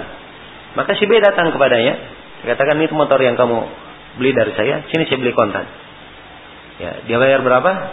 9 juta atau 10 juta lebih murah, ya motornya kembali kepadanya dan si A tetap mencicil kepadanya tiap apa? Tiap bulan. Ini dua bentuk transaksi dalam satu akad jual beli. Jelas ya? Nah, baik. Ini yang dimaksud dengan bi'atani fi apa? Fi bi'ah. Bi'atani fi bi'ah. Nah.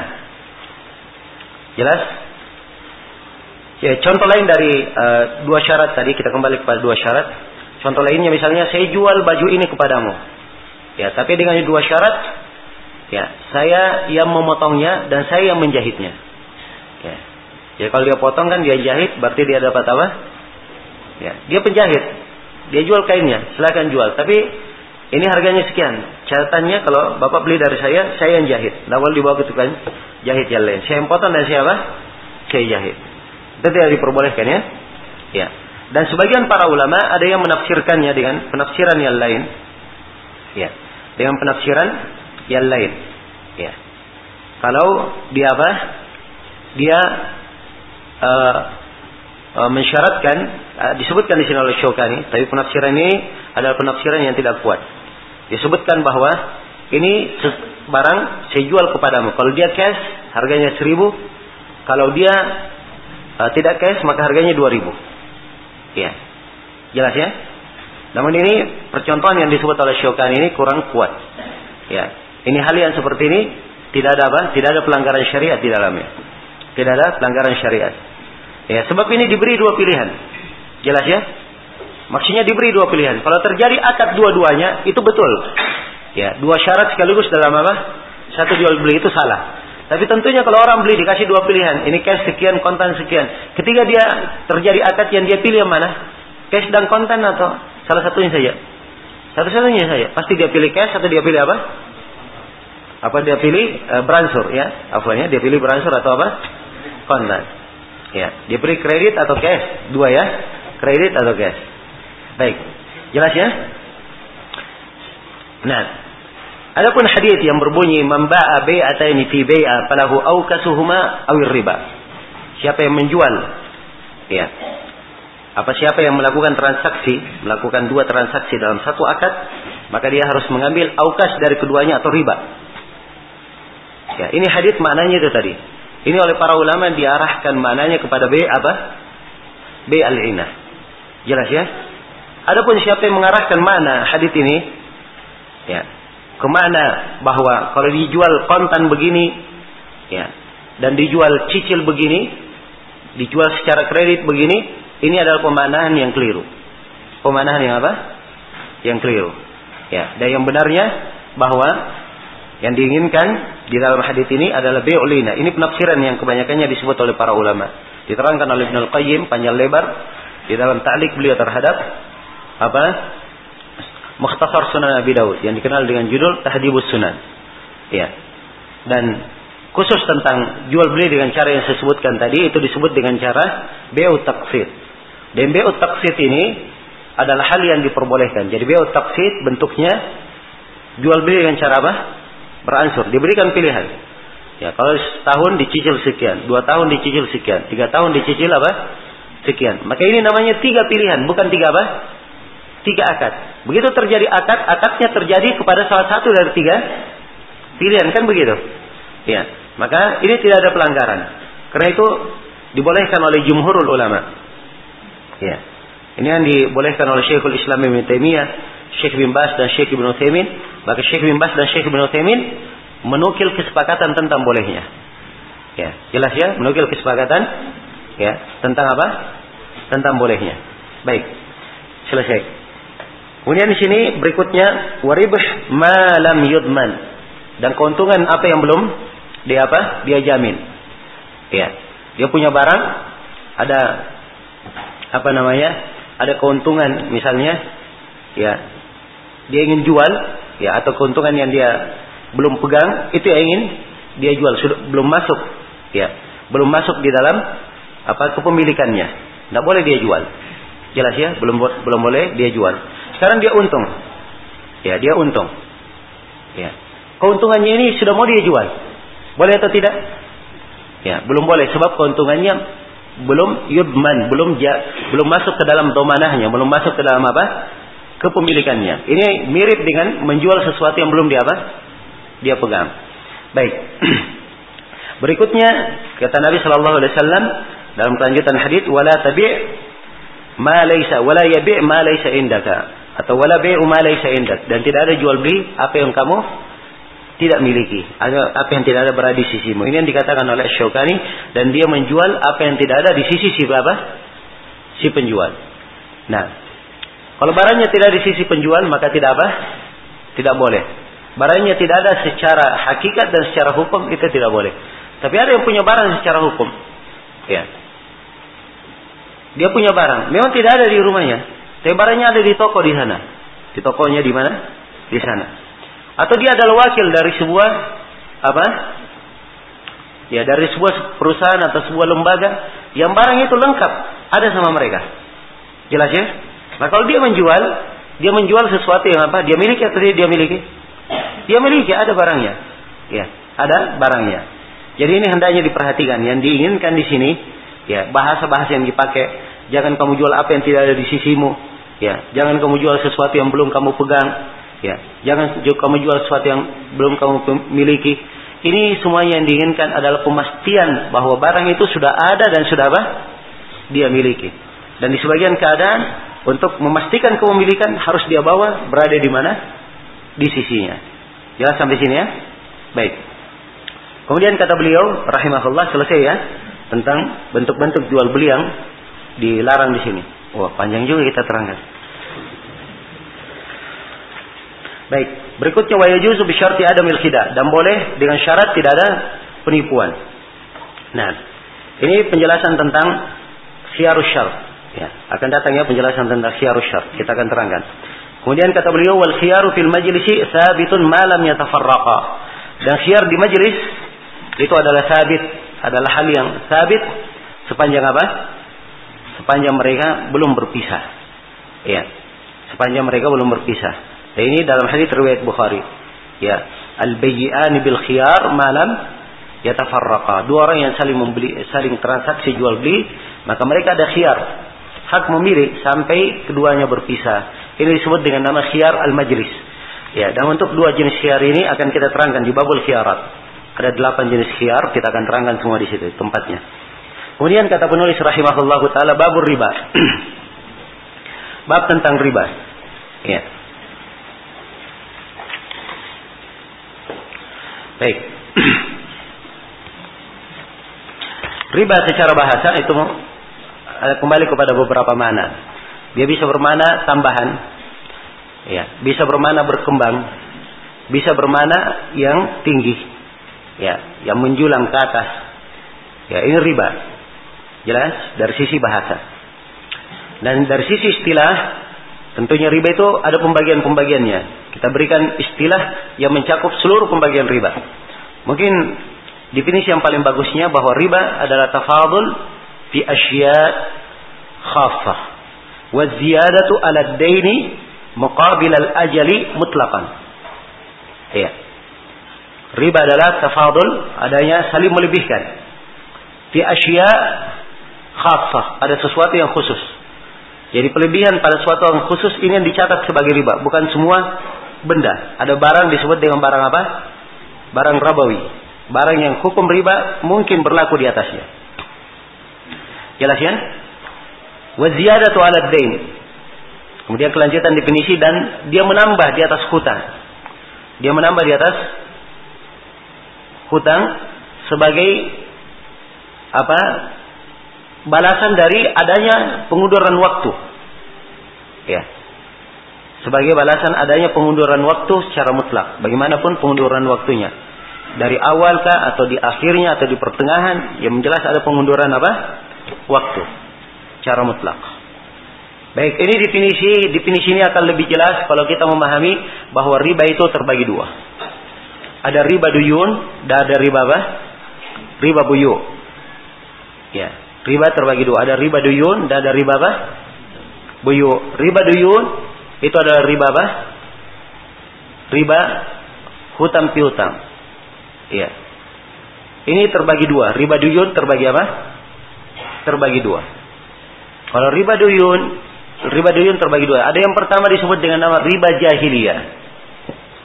Ini ribanya orang-orang jahiliyah, yaitu dia menambah dalam mukabil al-ajal yang diberi. Adanya ziyadah dia menambah karena mendapatkan apa? ya mendapatkan tempo untuk dia membayar apa hutangnya. Jadi orang jahiliyah begini gayanya mereka dahulu. Ya, kalau si A punya piutang kepada si B, maka si A datang kepada si B untuk menagih. Ya katakan kepada si B bayar hutangmu. Ya. Si B berkata tidak ada, saya tidak punya uang untuk membayar. Maka si B, si A berkata kepada si B, kamu bayar sekarang, ya. Atau saya beri waktu luang, misalnya sebulan atau dua bulan. Tapi kalau saya beri waktu luang, kamu harus menambah apa? Tambahan dari utang yang kamu apa tanggung sekarang. Jelas ya? Ini disebut riba apa? Riba jahiliyah. Ya. Jelas? Kapan ada orang yang berutang kepadanya jatuh temponya, orang itu belum mampu membayar, dia minta tambahan, maka itulah riba apa? Riba jahiliyah. Ini masih riba dalam hutang piutang. Riba yang kedua adalah riba pinjaman. Riba al-qard. Ya. Riba pinjaman. Dan ini dia mensyaratkan dari awal. Ini uang saya pinjamkan kamu satu juta. Tapi dengan syarat kamu kembalikan satu juta lima ratus. Jelas ya? Satu juta lima ratus. Ini riba apa? Riba al-qard. Dan ini riba hutang piutang ini, ini riba yang rentenir bermain di sini di dalamnya. Ya. Jelas ya? Ya istilahnya orang apakah rentenir lokal atau rentenir berdasi semuanya bermain di sini. Ya. Dalam masalah riba apa? Riba hutang piutang ini. Dan ini yang banyak mencikik manusia. Ya. Jelas ya? Baik, ini riba yang pertama, riba apa? Al ad-diyun. Ya, riba yang kedua adalah riba al-buyu. Riba yang kedua adalah riba apa? Al-buyu. Ya. Riba al-buyu Ya, riba al-buyu ini terbagi dua.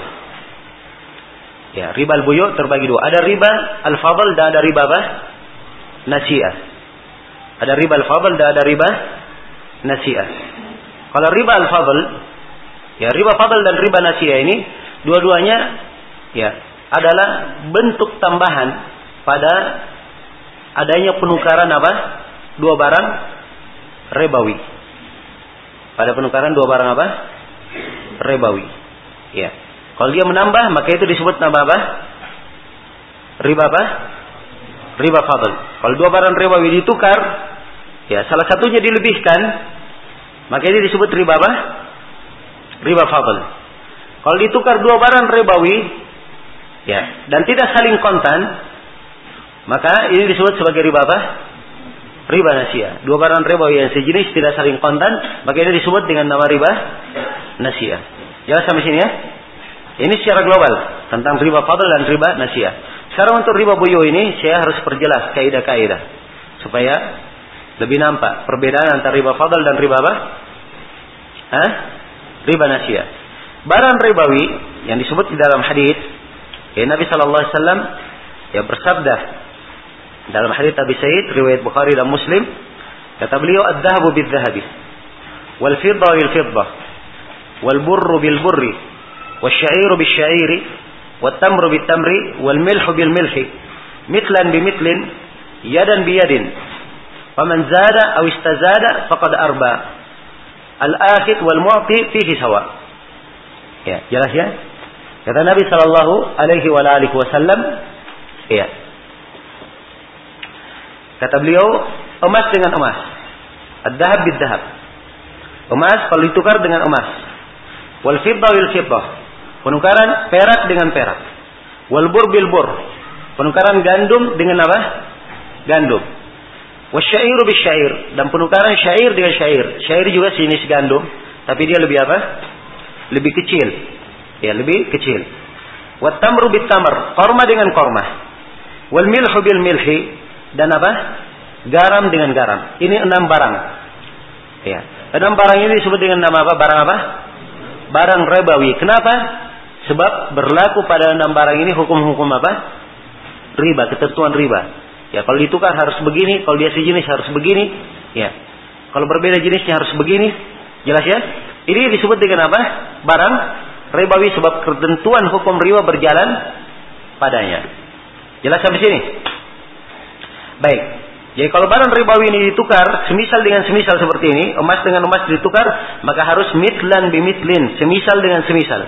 Yadan biyadin, setangan dengan setangan. Maksudnya apa? Harus saling Ya, harus saling kontan. Ya. Kemudian Nabi menegaskan, "Faman zada wistazada faqad arba." Siapa yang menambah atau minta ditambah, maka dia telah apa? berbuat riba. Ya. Al-akhid wal mu'ti fihi sawa. Yang mengambil dan yang diberi semuanya sama di dalam hal ini. Jelas ya? Baik. Jadi sekarang di dalam hadis ini disebutkan ada enam barang apa? Ribawi. Pertanyaan yang pertama muncul. Apakah barang ribawi cuma terbatas pada enam barang ini? Hah? Jawabannya tidak. Ya, jawabannya apa? Tidak. Sebab di dalam sebagian riwayat ada tambahan wat ta'am. Dan makanan dengan apa? Makanan. Ini menunjukkan tidak terbatas. Dan makanan itu kalimat apa? Lebih luas daripada itu. Baik. Kalau dia tidak terbatas pada enam ini, bagaimana cara menentukan barang rebawi selain dari enam ini? Ini pertanyaan yang kedua yang muncul. Ya, maka jawabannya enam yang disebut di sini terbagi dua. Emas dan perak itu satu bagian. Ya. Gandum, bur, syair, kemudian apa? Korma, kemudian garam, ini satu bagian. Iya kan? Sebab beda, ini empat barang bisa dimakan. Emas dan perak bisa dimakan atau tidak? Ya. Jelas ya? Kalau dimakan langsung tentunya tidak bisa. Kalau diberikan makanannya bisa aja. Baik ya? Jadi beda antara emas dan perak. Maka kita akan bahas di sini emas dan perak. Iya. Kenapa dia dianggap sebagai barang rebawi? Jelas ya? Kalau sudah ditahu kenapa dianggap sebagai barang rebawi, maka barulah kita bisa mengukur barang yang lainnya yang mana yang terhitung sama dengan apa? Emas dan perak. Ya, demikian pula empat barang yang lainnya, ya, bur, syair, korma dan apa? Garam. Ya, empat barang ini apa Ya, yang menyebabkan dia dianggap sebagai apa? Barang rebawi. Nah, kalau kita sudah tahu sebabnya kenapa dia dianggap barang rebawi, barulah kita lihat yang lainnya ya, yang bisa dikategorikan masuk ke dalam empat ini atau dikatakan sama dengan empat ini. Jelas sampai sini? Pertama kita akan mulai dari apa? Emas dan perak. Ya, emas dan perak ini berbeda pendapat para ulama di dalam masalah apa namanya? Apa yang merupakan illah? Yang merupakan illah yang merupakan sebab dia dikatakan sebagai barang ribawi. Ya. Berbeda pendapat di sini para ulama di dalam hal ini. Di dalam menjelaskan apa ilahnya. Ya jelas ya, saya tidak ingin sebagaimana saya uraikan saya tidak ingin apa terlalu banyak uh, membuka perbedaan pendapat di sini. Cuma saya berikan pendapat yang terkuat dalam hari ini dan ini yang dipatuakan oleh Hayat Kibar Ulama di Saudi Arabia. Dan yang dipatuakan juga oleh Majma' Fikih Islami. Jadi kalau antum bisa ini, kebanyakan ulama di masa ini menetapkan ini yang sebagai apa? Rebawinya, yaitu mutlakus samaniyah. Ya. Sebab dia secara mutlak mempunyai nilai apa? Mempunyai harga dan mempunyai nilai tukar. Ya. Ini ilahnya. Karena emas dan perak adalah barang yang mempunyai nilai tukar dan mempunyai apa? Harga tukar. Karena itu dia dianggap sebagai barang apa? barang rebawi. Maka barang apa saja yang punya mana dengan emas dan perak ini, maka dia dihitung sebagai barang apa? Barang rebawi. Ya, yang semana dengannya apa? Ya, mata uang sekarang ini. Jelas ya? Mata uang sekarang ini semana dengan emas dan apa? Semana dengan emas dan perak. Ya, emas adalah jenis, kan begitu? Perak adalah apa? Jenis. Ya, ada yang mengatakan emas dan perak sejenis. Hah? Kan beda kan? Ya, emas Warnanya apa? Ya kuning, perak warnanya apa? Putih. Ya. Uang juga demikian. Uang itu berjenis-jenis. Ada mata uang rupiah, ada mata uang dolar, ada mata uang apa? Real, ada mata uang ringgit, ya. Ada mata uang dinar, ya. Ada mata uang dirham, ya. Bermacam-macam mata uang yang dinamakan dengan mata uang. Semuanya uang kertas, bukan emas, bukan pula apa? Perak. Jelas ya. Dan mata-mata uang ini dia berbagai jenis. Jangan sampai sini. Dia berbagai apa? Berbagai jenis. Maka seluruh jenis-jenis mata uang ini sama ilahnya. Ilahnya apa? Hah? Mutlakus samaniyah. Dia punya nilai tukar, punya apa? Harga tukar. Ya. Punya nilai dan punya harga. Jelas sampai sini? Ya. Baik. Kalau kita sudah sampai di sini, maka kita bisa memasukkan kaidah di dalam apa? Riba ini. Kalau riba tafadul, ya, riba riba riba fadl, kapan emas ditukar dengan emas, maka apa? Ya, kata kapan satu gram emas ditukar dengan dua gram emas dilebihkan, maka ini riba apa? Riba fadl. Jelas ya? Riba fadl. Kapan satu emas, satu gram emas ditukar dengan satu gram emas tapi tidak saling kontan, maka itu dihitung riba apa? Riba nasiah. Jelas sampai sini? Riba nasiah. Ya. Jadi kalau dia tukar satu gram emas ditukar dengan dua gram emas tidak saling kontan, maka ini riba apa? Riba fadl sekaligus riba apa? Riba nasiah. Jelas ya? Ya. Kalau satu gram emas ditukar dengan sepuluh gram perak, boleh atau tidak? Ya, jawabannya boleh. Sebab jenisnya apa? Jenisnya berbeda. Ya. Tapi disyaratkan kalau bertukar berbeda jenis, tapi ilahnya sama disyaratkan apa? Harus saling kontan. Maka ada dua di sini lihat, jenisnya dan apa? Ilahnya. Kalau barang ribawi sama jenisnya dan sama ilahnya, maka disyaratkan di dalam penukarannya dua syarat.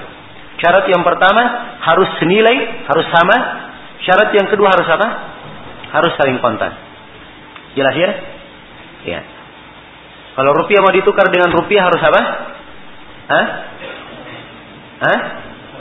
Harus saling apa? Harus sama dan saling kontan. Sekarang ada orang punya uang rupiah 100 ribu. Ya, ini biasanya pekerjaannya orang-orang wartel ini. Warnet dan siapa yang semihal dengannya. Ya, dan ikut juga di belakangnya ya sopir PTPT, sopir taksi, ya angkot dan selainnya. Ya. Mereka biasanya perlu uang, uang kecil, ya kan? Pecahan-pecahan kecil. Dia datang tukar uang 100 ribu. Ya, 100 ribu ditukar dengan uang seribuan. Tapi uang seribuan ini jumlahnya hanya 95 ribu. Boleh atau tidak? Tidak boleh. Jelas ya? Ya. Ada masalah yang lebih khusus daripada itu. Ya. Itu tadi sama-sama uang kertas. Ya. Ya, sama-sama apa? uang kertas. Sekarang uang seribu. Ya kita biasa. Saya e, beberapa saat lalu masih melihat di jalan-jalan di sana di khususnya jalan Gunung Bawah Karang di sana ada meja-meja kecil, ada uang-uang logam di situ, 900. Ya. Jadi supir angkot kalau lewat, ya kalau orang Makassar sini bilang supir PT-PT, ya. Lewat, dia kasih uang seribu, dikasih 900 uang logam. Ini boleh atau tidak? Hah? Ya. Ini ada dua pendapat dalam masalah ini. Ya. Di apa?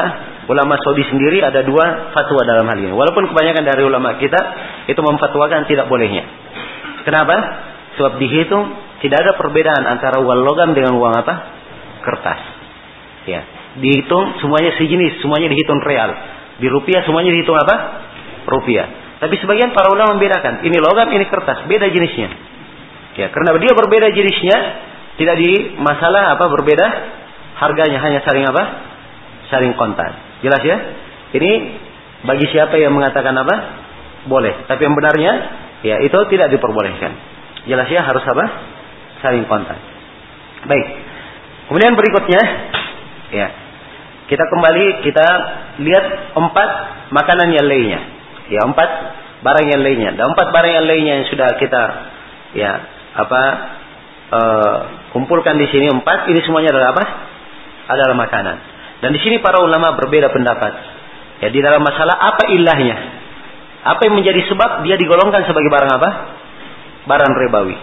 Nah, ini hal-hal ini agak sekali lagi juga panjang untuk diuraikan, tapi kesimpulan yang disimpulkan oleh kebanyakan ulama kita di masa ini bahwa dia dianggap sebagai barang rebawi karena yang pertama dia adalah bisa dimakan. Yang pertama, kenapa? Bisa dimakan. Kemudian yang kedua, dianggap barang rebawi karena dia bisa ditimbang atau apa? Ditakar. Ingat perhatikan kalimatnya ditimbang atau apa? Ditakar. Jadi kalau ada makanan bisa dimakan, bisa ditimbang, maka ini sudah apa? Barang rebawi. Ada makanan bisa dimakan bisa diliter, maka ini barang apa? Barang ribawi. Jelas ya? Jadi ditimbang atau ditakar. Nah, kenapa? Sebab Nabi SAW memberikan ukuran-ukuran dengan itu di dalam bab riba. Ya. Dan apalagi kalimat dalam konteks to'am bi to'am, makan dengan makanan. Ini menunjukkan disyaratkan apa? Dia dimakan. Dia harus bisa dimakan. Ya. Kemudian dia ditimbang dan dia apa? Ditakar. Maka apa saja yang masuk ke dalam ukuran ini, ya, dia ditimbang atau ditakar dan bisa dimakan, maka tidak boleh ditukar sesama jenisnya dalam keadaan apa? Dalam keadaan berlebihan. Sekarang beras, dia dihitung barang ribawi itu bukan? Hah? Ya barang ribawi. Jelas ya? Barang ribawi. Bisa dimakan dan di apa? Di liter. Ya. Di liter. Jelas? Ditakar. Ya kalau begitu menukar beras kepala ya satu kilo ditukar dengan dua kilo dengan beras uh, beras yang mana lebih mahal beras kepala atau beras mandi? Hah? Ya.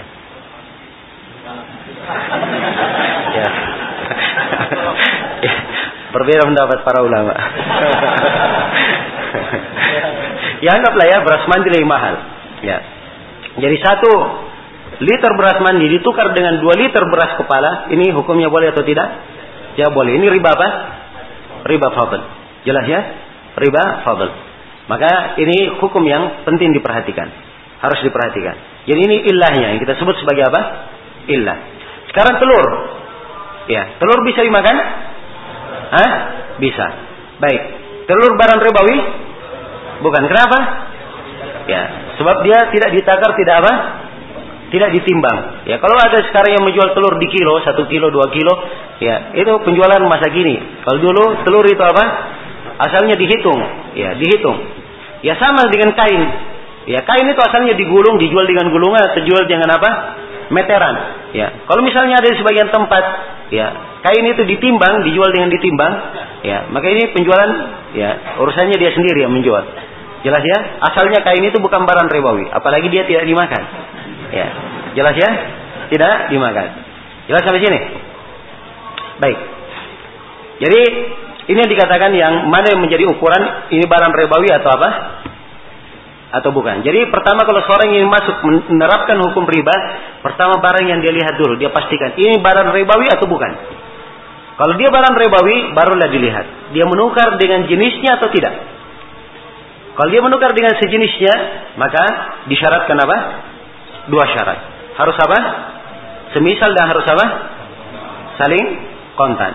Kalau dia menukar dengan selain jenis barang itu, maka barang yang bukan jenisnya ini dia periksa kembali. Dia barang rebawi atau bukan? Jelas ya? Kalau barang rebawi, ya, dia sejenis, maka dia harus apa? Hah? Dia harus apa syaratnya? Harus saling kontan. Ya emas ditukar dengan perak. Harus apa? Ya disyaratkan berapa syarat? Satu syarat. Harus saling kontan. Jadi boleh satu gram emas ditukar dengan 10 gram perak. Jelas ya? Ya. Satu dolar misalnya ditukar dengan seribu rupiah. Boleh atau tidak? Ya boleh saja. Tapi dengan syarat apa? Harus saling kontan. Harus saling kontan. Nah, Ya saya beri contoh misalnya, ada seorang datang ke toko. Ya. Dia punya uang seratus ribu. Dia bilang kepada pemilik toko, tolong apa namanya, uang saya ini seratus ribu tukar, pecahan sepuluh ribu. Ya, pemilik toko periksa duitnya, oh saya belum punya seratus ribu, baru lima puluh ribu. Ya, ini lima puluh ribu, lima puluh ribunya nanti diambil lagi. Ya, ini boleh atau tidak? Ya, tidak boleh. Riba apa ini? Hah? Riba nasiah. Ya, baik orang ini perlu bagaimana caranya kalau tidak boleh? Ya, apa solusinya? Ya, solusinya 100 ribu ini katakan ini 100 ribu saya jadikan jaminan. Ya, kita bukan menukar. Ini apa? Jaminan. Sekarang saya ambil berapa? 50 ribu. Besok ya 50 ribu ini saya bayar. Atau besok kalau ada tukar nanti saya tukar dulu baru saya bayar yang apa? 50 ribu. Jelas ya? Ya kalau dia jaminan tidak ada masalah. Tapi kalau penukaran ini tidak apa? tidak diperbolehkan. Ini hukum penting diperhatikan. Ya, penting diperhatikan. Ya, sekarang dia mengirim uang, transfer ya, banyak ini di perbankan, transfer. Ya, dia transfer uang. Dia transfer uang bentuknya dolar. Dia terimanya apa? Rupiah. Boleh atau tidak? Hah? Boleh atau tidak? Ya, ini tidak diperbolehkan. Ya, jelas ya? Dia transfer rupiah, ya. Terus dia terima apa? Hah? dia terima dolarnya tidak diperbolehkan. Sebab dia mengumpulkan antara dua kesalahan. Yang pertama, dia sudah mengirim ya dalam dalam dan akan menerima dalam mata uang yang lain. Kemudian apa eh, dia dia di sini melakukan dua hal sekaligus. Yang pertama dia mengirim dan sekaligus penukaran. Ya. Dan ini masuk dalam melakukan dua transaksi dalam satu apa? Dalam satu akad. Ya perhatikan ya kaidah-kaidah itu. Kadang kalau kita masuk ke lainnya, kaidah itu akan diterapkan. Jelas ya? Makanya diperhatikan di pembahasan riba ini banyak sekali cakupannya. Karena itulah riba disebutkan masuk dalam hampir seluruh bab muamalah. Iya, dalam banyak pintu ibadah dia masuk pembahasan apa? Riba ini. Karena itu hendaknya orang punya fikih yang bagus dalam riba. Sampai Umar bin Khattab berkata, jangan ada yang mendekati pasar kami orang yang tidak mengerti hukum apa? Hukum riba. Iya, jelas ya? Baik. Jadi saya simpulkan di sini, ya bahkan bahwa mungkin ya di dalam penukaran barang riba dengan tidak riba ini mungkin ada beberapa keadaan. Keadaan yang pertama, ya dia menukar barang ribawi dengan barang ribawi, satu jenis dan satu illah. Maka ini disyaratkan apa? Disyaratkan dua syarat. Syarat yang pertama apa? Eh? Harus semisal. Dan syarat yang kedua harus kontan. Yang kedua, dia menukar barang rebawi dengan barang rebawi satu jenis tapi berbeda ilahnya. Eh, apa? Satu ilah tapi berbeda apa? Jenisnya. Satu ilah tapi berbeda apa? Jenisnya. Ya, kalau satu jenis berbeda ilahnya tidak mungkin ya. Ya, baik. Jadi satu ilah berbeda apa? Jenisnya. Ini disyaratkan apa? Satu syarat saja. Harus apa? Saling kontan. Baik. Kemudian keadaan yang ketiga. Ya. Dia menukar barang ribawi dengan barang ribawi. Tetapi berbeda jenis dan berbeda ilahnya. Berbeda jenis dan berbeda apa? Ilahnya. Dia beli beras satu gram emas, dia tukar dengan 10 kilo beras mandi misalnya. Ya. Boleh atau tidak? Ya. Boleh. Sebab di sini berbeda jenis dan berbeda apa? Ilahnya. Walaupun sama-sama barang ribawi, tapi berbeda jenis dan berbeda ilahnya, tidak disyaratkan syarat apa pun. Jelas sampai sini? Ya. Keadaan yang keempat, ya. Keadaan yang keempat, dia menukar barang ribawi, ya. Dia menukar barang ribawi, ya. Dengan barang selain apa? barang ribawi. Ini disyaratkan apa? Tidak disyarat, boleh saja. Keadaan yang kelima dia menukar selain barang ribawi dengan selain apa? Barang ribawi. Ini tidak apa? Tidak syarat. Ini lima keadaan. Jelas ya? Ya. Kalau mengetahui lima keadaan ini seperti kaidah di dalam pembahasan apa? Pembahasan riba. Maka selesai sudah kaidah-kaidah yang ingin kita terangkan di sini berkaitan dengan riba. Sekarang kita baca ucapan Asy-Syaukani rahimahullahu taala. Ya. Kata beliau rahimahullah taala yahrumu bai'ud dhahabi bidzahabi. Diharamkan. Ya, diharamkan menjual emas dengan emas. Wal fiddah bil fiddah. Dan diharamkan transaksi perak dengan perak. Wal bur bil bur. Apa bur tadi? Gandum dengan gandum. Wa syair bi syair. Syair apa? Ya, dia jenis gandum tapi apa? Lebih kecil bijinya dari gandum. Wat tamru bit tamri Korma dengan korma. Wal milhu bil milhi. Garam dengan garam. Illa mitlan bimitlin yadan biyadin. Jelas ya? Jadi syaratkan harus apa? Semisal dengan semisal, setangan dengan setangan. Ini dua syarat yang kita sebutkan.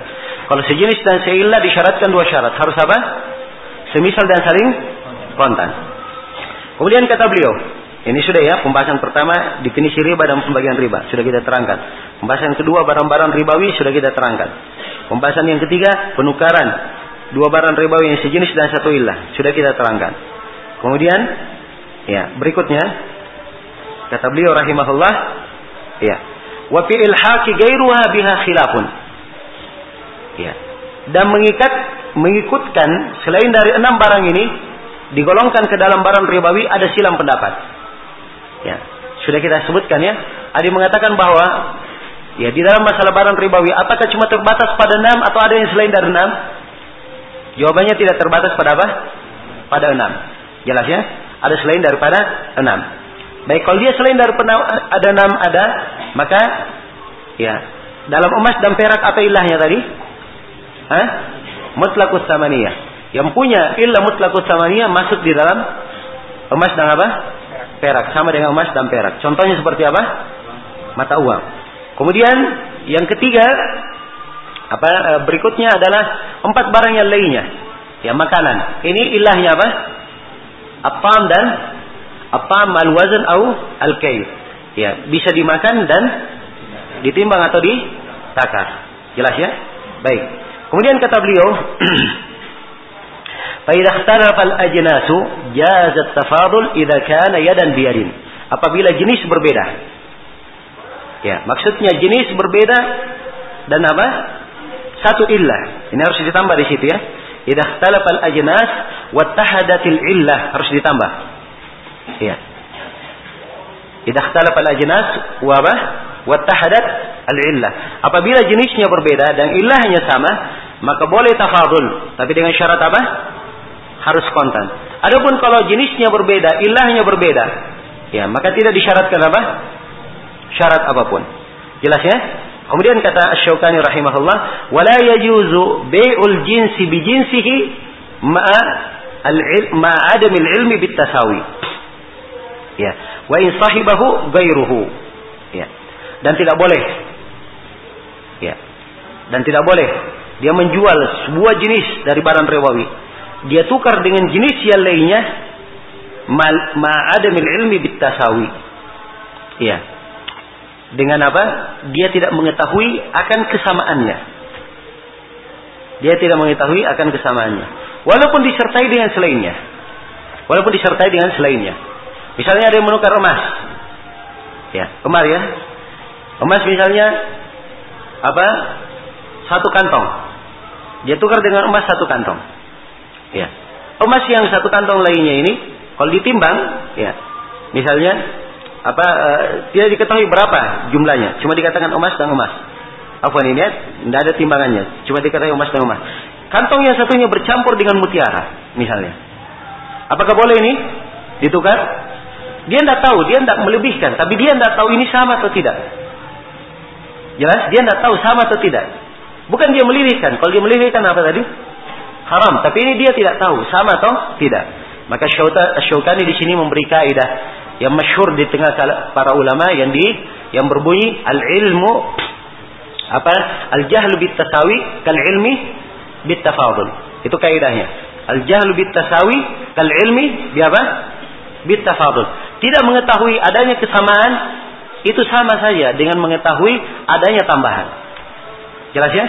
Ya sekarang kalau misalnya saya tahu, saya tukar emas dengan emas, saya tahu ada tambahan di sini. Itu hukumnya apa? Riba. Sebagaimana itu riba hukumnya, maka sama saja. Kalau saya menukar emas dengan emas, saya tidak tahu sama atau tidak, ya maka hukumnya juga riba. Jelas ya? Itu kaidahnya. Jadi sekali lagi saya ulangi kaidahnya al-jahlu bit tasawi kal ilmi bit tafadul. Ini dipahami atau tidak ini? Hah? Dipahami atau ngantuk? Hah? Baik, saya ulangi. Al-ilmu bit al-jahlu bit tasawi. Al-jahl artinya apa? Tidak mengetahui. Bit tasawi tentang apa? Kesamaan. Tidak tadi kita syaratkan kalau barang ribawi mau ditukar dan dia sejenis disyaratkan apa? Hah? Dia harus sama, ya kan? Dia harus sama. Sekarang ini barang dua barang ribawi satu jenis, emas dengan emas misalnya. Dia ingin tukar. Iya. Dia ingin tukar. Kalau dia lebihkan, ini hukumnya apa? Riba. Jelas ya? Dan jawabannya mantap. Kalau dilebihkan, dia tahu lebihkan pasti apa? Riba. Sekarang dia tukar, dia tidak tahu. Ini lebih atau tidak? Dia tidak tahu. Ini hukumnya apa? Riba. Hukumnya riba juga. Sama saja kalau dia tahu, tidak tahu hukumnya apa? Tetap riba. Jadi yang diinginkan di dalam masalah penukaran dua barang riba yang sejenis harus dipastikan jumlahnya apa? Sama, harus dipastikan kesamaan. Dia mengetahui lebih itu riba, dia mengetahui tidak lebih ya, juga apa? Uh, dia mengetahui lebih atau tidak itu juga apa? Riba. Ya dia mengetahui lebih itu riba. Dia jahil apakah lebih atau tidak itu juga apa? Itu adalah riba. Jelas ya? Baik. Selesai di sini. Kemudian kata Syaukani wala yiji wala bai'ur ratabi bima kana yabisan illa li ahli al-araya. Nah, di sini beliau terangkan lagi bentuk yang lain. Sekarang tidak boleh menjual ratab tidak boleh menjual rutab. Ya, afwan ya, menjual rutab. Rutab itu apa? Ya, korma yang masih basah. Ya, biasanya dia kalau menguning sudah itu dikatakan apa? Rutab. Ya. Jadi korma ini begitu dia keluar, ya, Dia lain warnanya, dia bunga kemudian jadi hijau, kemudian jadi merah. Ketika merah itu disebut apa? Balak.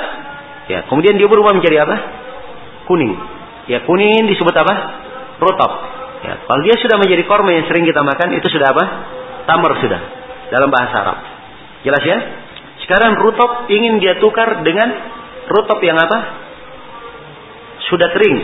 Ya, rutop masih tentunya kalau dikatakan rutop masih basah di mana letaknya? Ya, di pohonnya. Rutop di pohon ingin ditukar di darat dengan apa?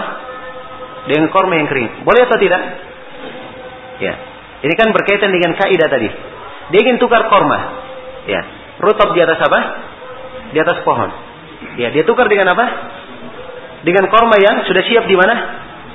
Ya, di darat. Ini beda ya antara korma dengan rutop. Kalau sama, korma dengan korma ditukar. Korma di atas pohon ditukar dengan korma di darat. Ya. Maka ini hukumnya apa? Hukumnya riba. Dia dihitung apa tadi? Apa nama jual beli terlarang? Ayo sudah lewat tadi. Waduh, gimana caranya? Hah? Disebut al-muzabana. Ingat tadi al-muzabana? Hah? Ya. Ya. Diperhatikan ya, al-muzabana. Ya al-muzabana itu jelas. Ya, jelas ya. Korma dengan korma ini tidak ada maslahatnya. Tidak ada maslahatnya. Si penjual kalau dia ingin korma, dia juga punya korma. Yang di atas juga korma. Apa bedanya? Ya, sama-sama sudah korma sudah. Tamar. Tapi kalau rutop yang di atas ini tamar, ini kan beda. Ini basah, masih segar, dan ini apa? Sudah kering. Korma. Jelas sampai sini? Ini berbeda. Jadi korma dengan korma ini buzabadah, tidak boleh. Ya, jadi tukar ini tidak tahu. Ini yang disebut tadi al jahlu bit tasawi, kal ilmu bil apa? Bit tafadul. Dia tidak tahu berapa jumlahnya yang di atas. Ya kan? Siapa yang tahu berapa timbangannya yang di atas ini? Kan tidak dia tahu. Cuma paling tidak dikira-kira. Oh dia kira-kira ini sekitar 20 kilo. Nih saya bayar 20 kilo misalnya. Jadi. Ya. Ini tidak boleh. Inilah kaidah kita terapkan tadi. Al jahl bit tasawi kal ilmi apa? bitafadul. Tapi di sini diperkecualikan tentang rutop ditukar dengan apa? Korma. Iya. Ada orang dia tidak punya duit. Tidak punya duit. Tapi dia punya korma. Dia punya apa? Korma. Dia ingin makan rutop. Dia ingin makan apa? Rutop. Pemilik rutop juga begitu. Dia ingin makan korma tapi kormanya belum matang. Iya. Dia perlu apa? Perlu korma. Maka ini diperbolehkan menukar. Inilah yang disebut dengan nama al-araya. Jelas ya? Ini yang disebut dengan nama apa? Al-araya. Karena itu kata Syaukani, illa li ahli al-araya. Kecuali bagi orang yang apa? Ya, menginginkan araya. Menginginkan araya. Ya, araya itu jama dari ariyah. Al-araya jama dari apa? Ariyah. Dan ariyah itu artinya ya, dari kata uri, telanjang ya. Dia telanjangkan, dia biarkan kormanya. Artinya dia punya korma dia biarkan karena dia sudah ganti sama orang dia biarkan sampai orang itu mengambil habis korma itu. Makanya disebut apa? Ariyah. Ya jamannya araya. Nah, araya ini araya ya itu secara bahasa tadi ya. Kalau secara istilah saya istilahkan araya adalah bi'ur rutab.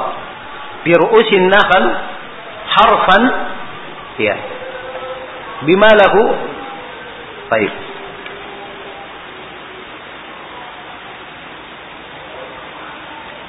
Ya, harfan Ya, baik. Kemudian yabisan bimislihi, yabisan bimislihi minas tamr, kailan ma'luman la juzafan. Ya. Dia menjual atau mengganti rutab yang masih berada di mana? Di pohon-pohon kormanya. Dijual secara harfan. Secara apa? Secara kira-kira. Ya, dia dia tukar dengan korma ya, yang kering, semisal dengannya. Dengan kailan yang maklum. Korma yang sudah maklum apa? Kailnya bukan juzafan. Bukan di juzaf, secara kail. Kalau juzaf itu langsung. Satu misalnya ini, langsung diambil satu keranjang, kemudian ini dia tidak tahu berapa ininya, itu juzaf namanya. Dan ini bukan itu yang dimaksudkan. Dia dibawa jelas, tapi yang di atas apa?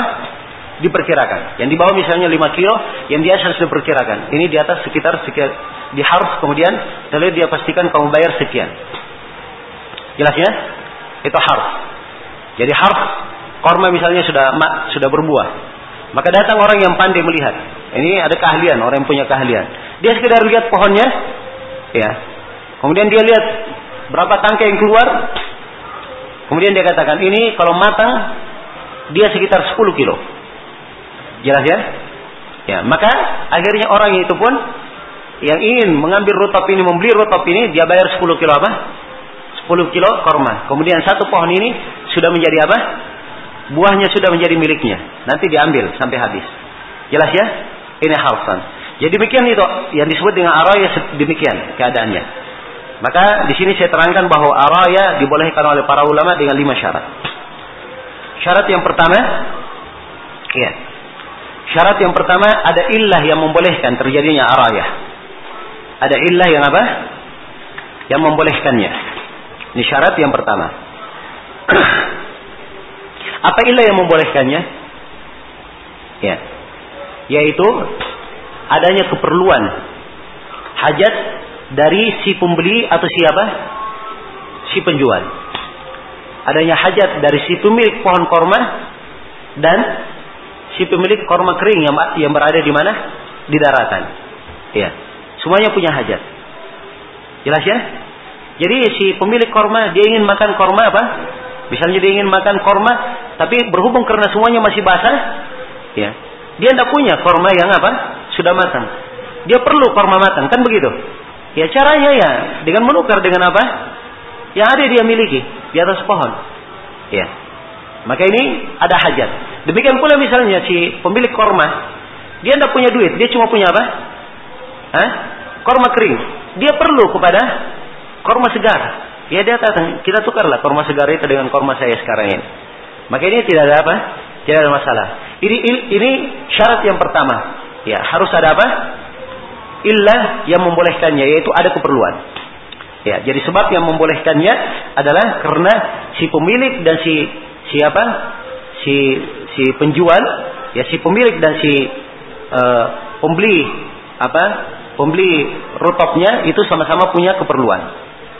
Kemudian syarat yang kedua, syarat yang kedua, ya, hendaknya korma tersebut dijual dengan cara diharf.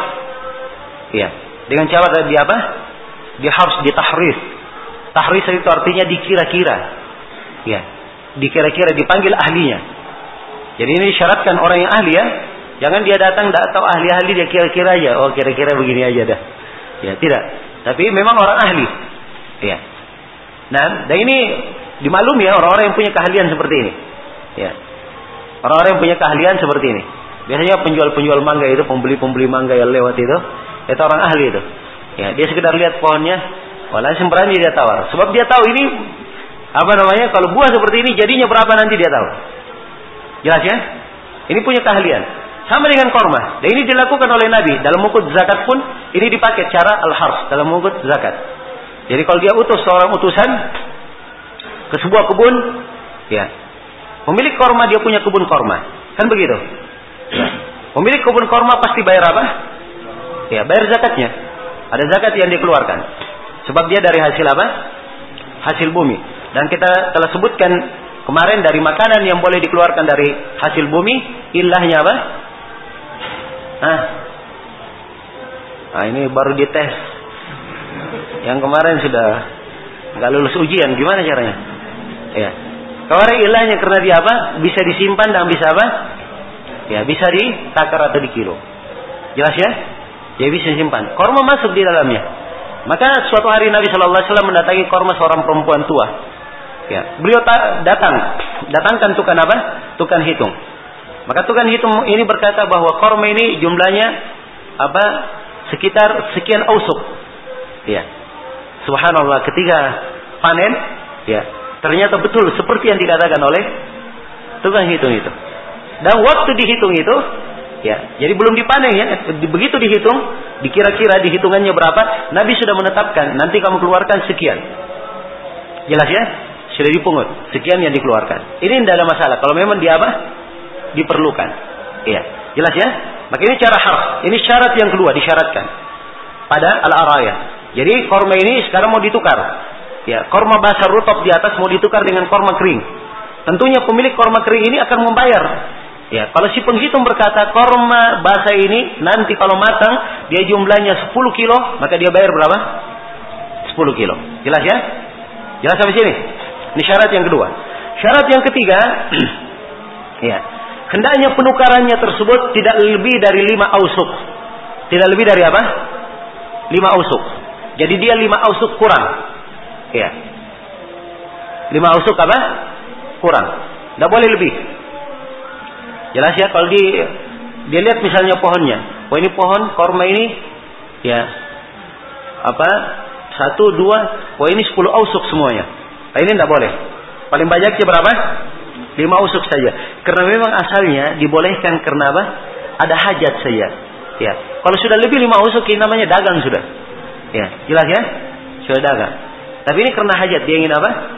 Ingin makan, ada keperluan darinya. Jelas ya? Jadi disyaratkan hanya lima usuk dan itu datang dalam sebagian riwayat. Riwayat Bukhari dan Muslim. Baik. Syarat yang keempat, si pembeli dia tidak punya uang cash, dia hanya punya apa? Punya korma. Ya kalau dia punya uang, ya maka ini tidak ada keperluan. Dia bayar dengan apa? Dengan uangnya. Dia bayar dengan apa? Dengan uangnya. Jadi si pemilik korma ini dia punya apa? Dia tidak punya uang. Ini syarat yang keberapa ini? Syarat yang keempat. Syarat yang kelima, ya pembayarannya atau penukarannya pembayarannya itu harus saling kontan di majelis.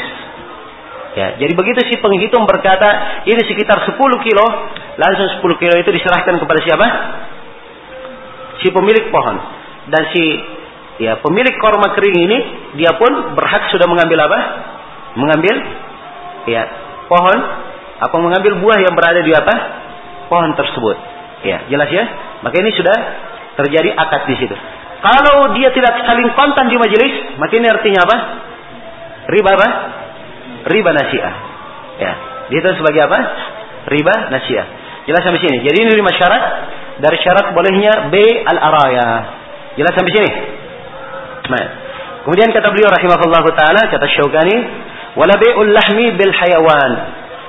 Ya, dan tidak boleh dia menjual daging dengan apa? Dengan hewan. Ya. Sekarang misalnya ya, ada sapi. Ya. Sapinya dia lihat. Ya. Sapinya dia lihat. Wah ini sapi kamu saya bayar aja. Ya. Saya bayar saja sapi kamu dengan 20 apa? 20 kilo apa? Kilo daging. Daging sapi juga sama. Ya, dia bayar. Boleh atau tidak? Nah, ini yang tidak diperbolehkan oleh Imam Ash-Shawqani. Jelas ya? Ya karena ada orang sapi, dia memang mau potong sapinya. Ya. Dia mau potong. Dia tahu, ya, sudah. Orang ini kan kadang tidak perlu tulang, dia perlu daging saja kadang. Macam-macam keperluan orang. Sudah ditawari. Ya kamu kalau terjadi, ini tidak diperbolehkan oleh Syaukani. Ya kenapa beliau tidak perbolehkan? Ada hadis-hadis yang menjelaskan. Ya namun sangat disayangkan, semua hadis yang beliau sebutkan dalam hal ini adalah hadis yang lemah. Semuanya adalah hadis apa? Hadis yang lemah. Ya, sisa di dalam masalah ini para ulama berbeda pendapat. Ada yang mengatakan asalnya halal, boleh. Dari mengatakan bahwa ya bentuk dari transaksinya ini ini mirip dengan sejumlah transaksi yang dilarang di dalam syariat. Dilarang menukar kismis ditukar dengan apa? Ya, dengan anggur yang berada di pohonnya. Ya. Dilarang menukar apa namanya? E, buah yang kering Ya korma di, yang ada di darat ditukar dengan korma yang ada di apa? Di pohonnya. Ini al-muzabana. Jelas ya? Ya. Maka demikian pula di sini daging ya sama. Ya, jelas ya? Daging pun demikian sama. Ya. Maka sebagian para ulama mengatakan ini tetap tidak boleh. Ya, kalau daging dengan daging tidak boleh. Kalau Syekh Ibnu Utsaimin beliau rinci. Ya. Beliau rinci. Kata beliau kalau daging yang maksudnya dia nukar adalah dia mengambil dagingnya maka ini tidak diperbolehkan. Tapi kalau maksudnya dia tukar, dia ingin memanfaatkan kendaraan itu, dia punya daging, tapi dia perlu kuda. Ya, untuk dia pakai. Dia tukar untuk dia pakai, maka tidak ada masalah. Kata beliau, karena memang asalnya hadisnya apa?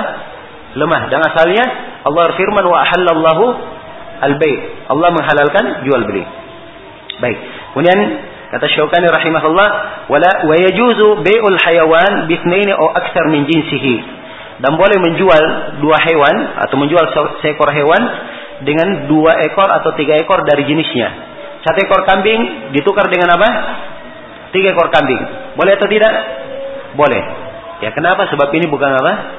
Barang ribawi. Kita kembalikan ya kepada kaidah asal kita. Itu bukan apa? Barang ribawi. Maka tidak ada masalah. Ya, satu ekor ayam ditukar dengan apa? Sepuluh ekor ayam, boleh atau tidak? Ya, boleh saja. Jelas ya? Satu butir telur, ya, ayam kampung ditukar dengan tiga butir telur. Ayam ras, boleh atau tidak? Jawabannya boleh. Jelas ya? Baik, demikian seterusnya. Kemudian kita beri wala yajuz bai'ul inah dan tidak boleh bi' al-inah. Bi' al-inah ini sudah kita terangkan ya bagaimana bentuknya. Dan pengharaman tentang bi'ul inah itu diterangkan oleh sejumlah hadis yang sahih. Ya. Baik, cukup sampai sini dulu. Insyaallah kita lanjut setelah asar nanti. Ya, dengan pembahasan al-khiyar.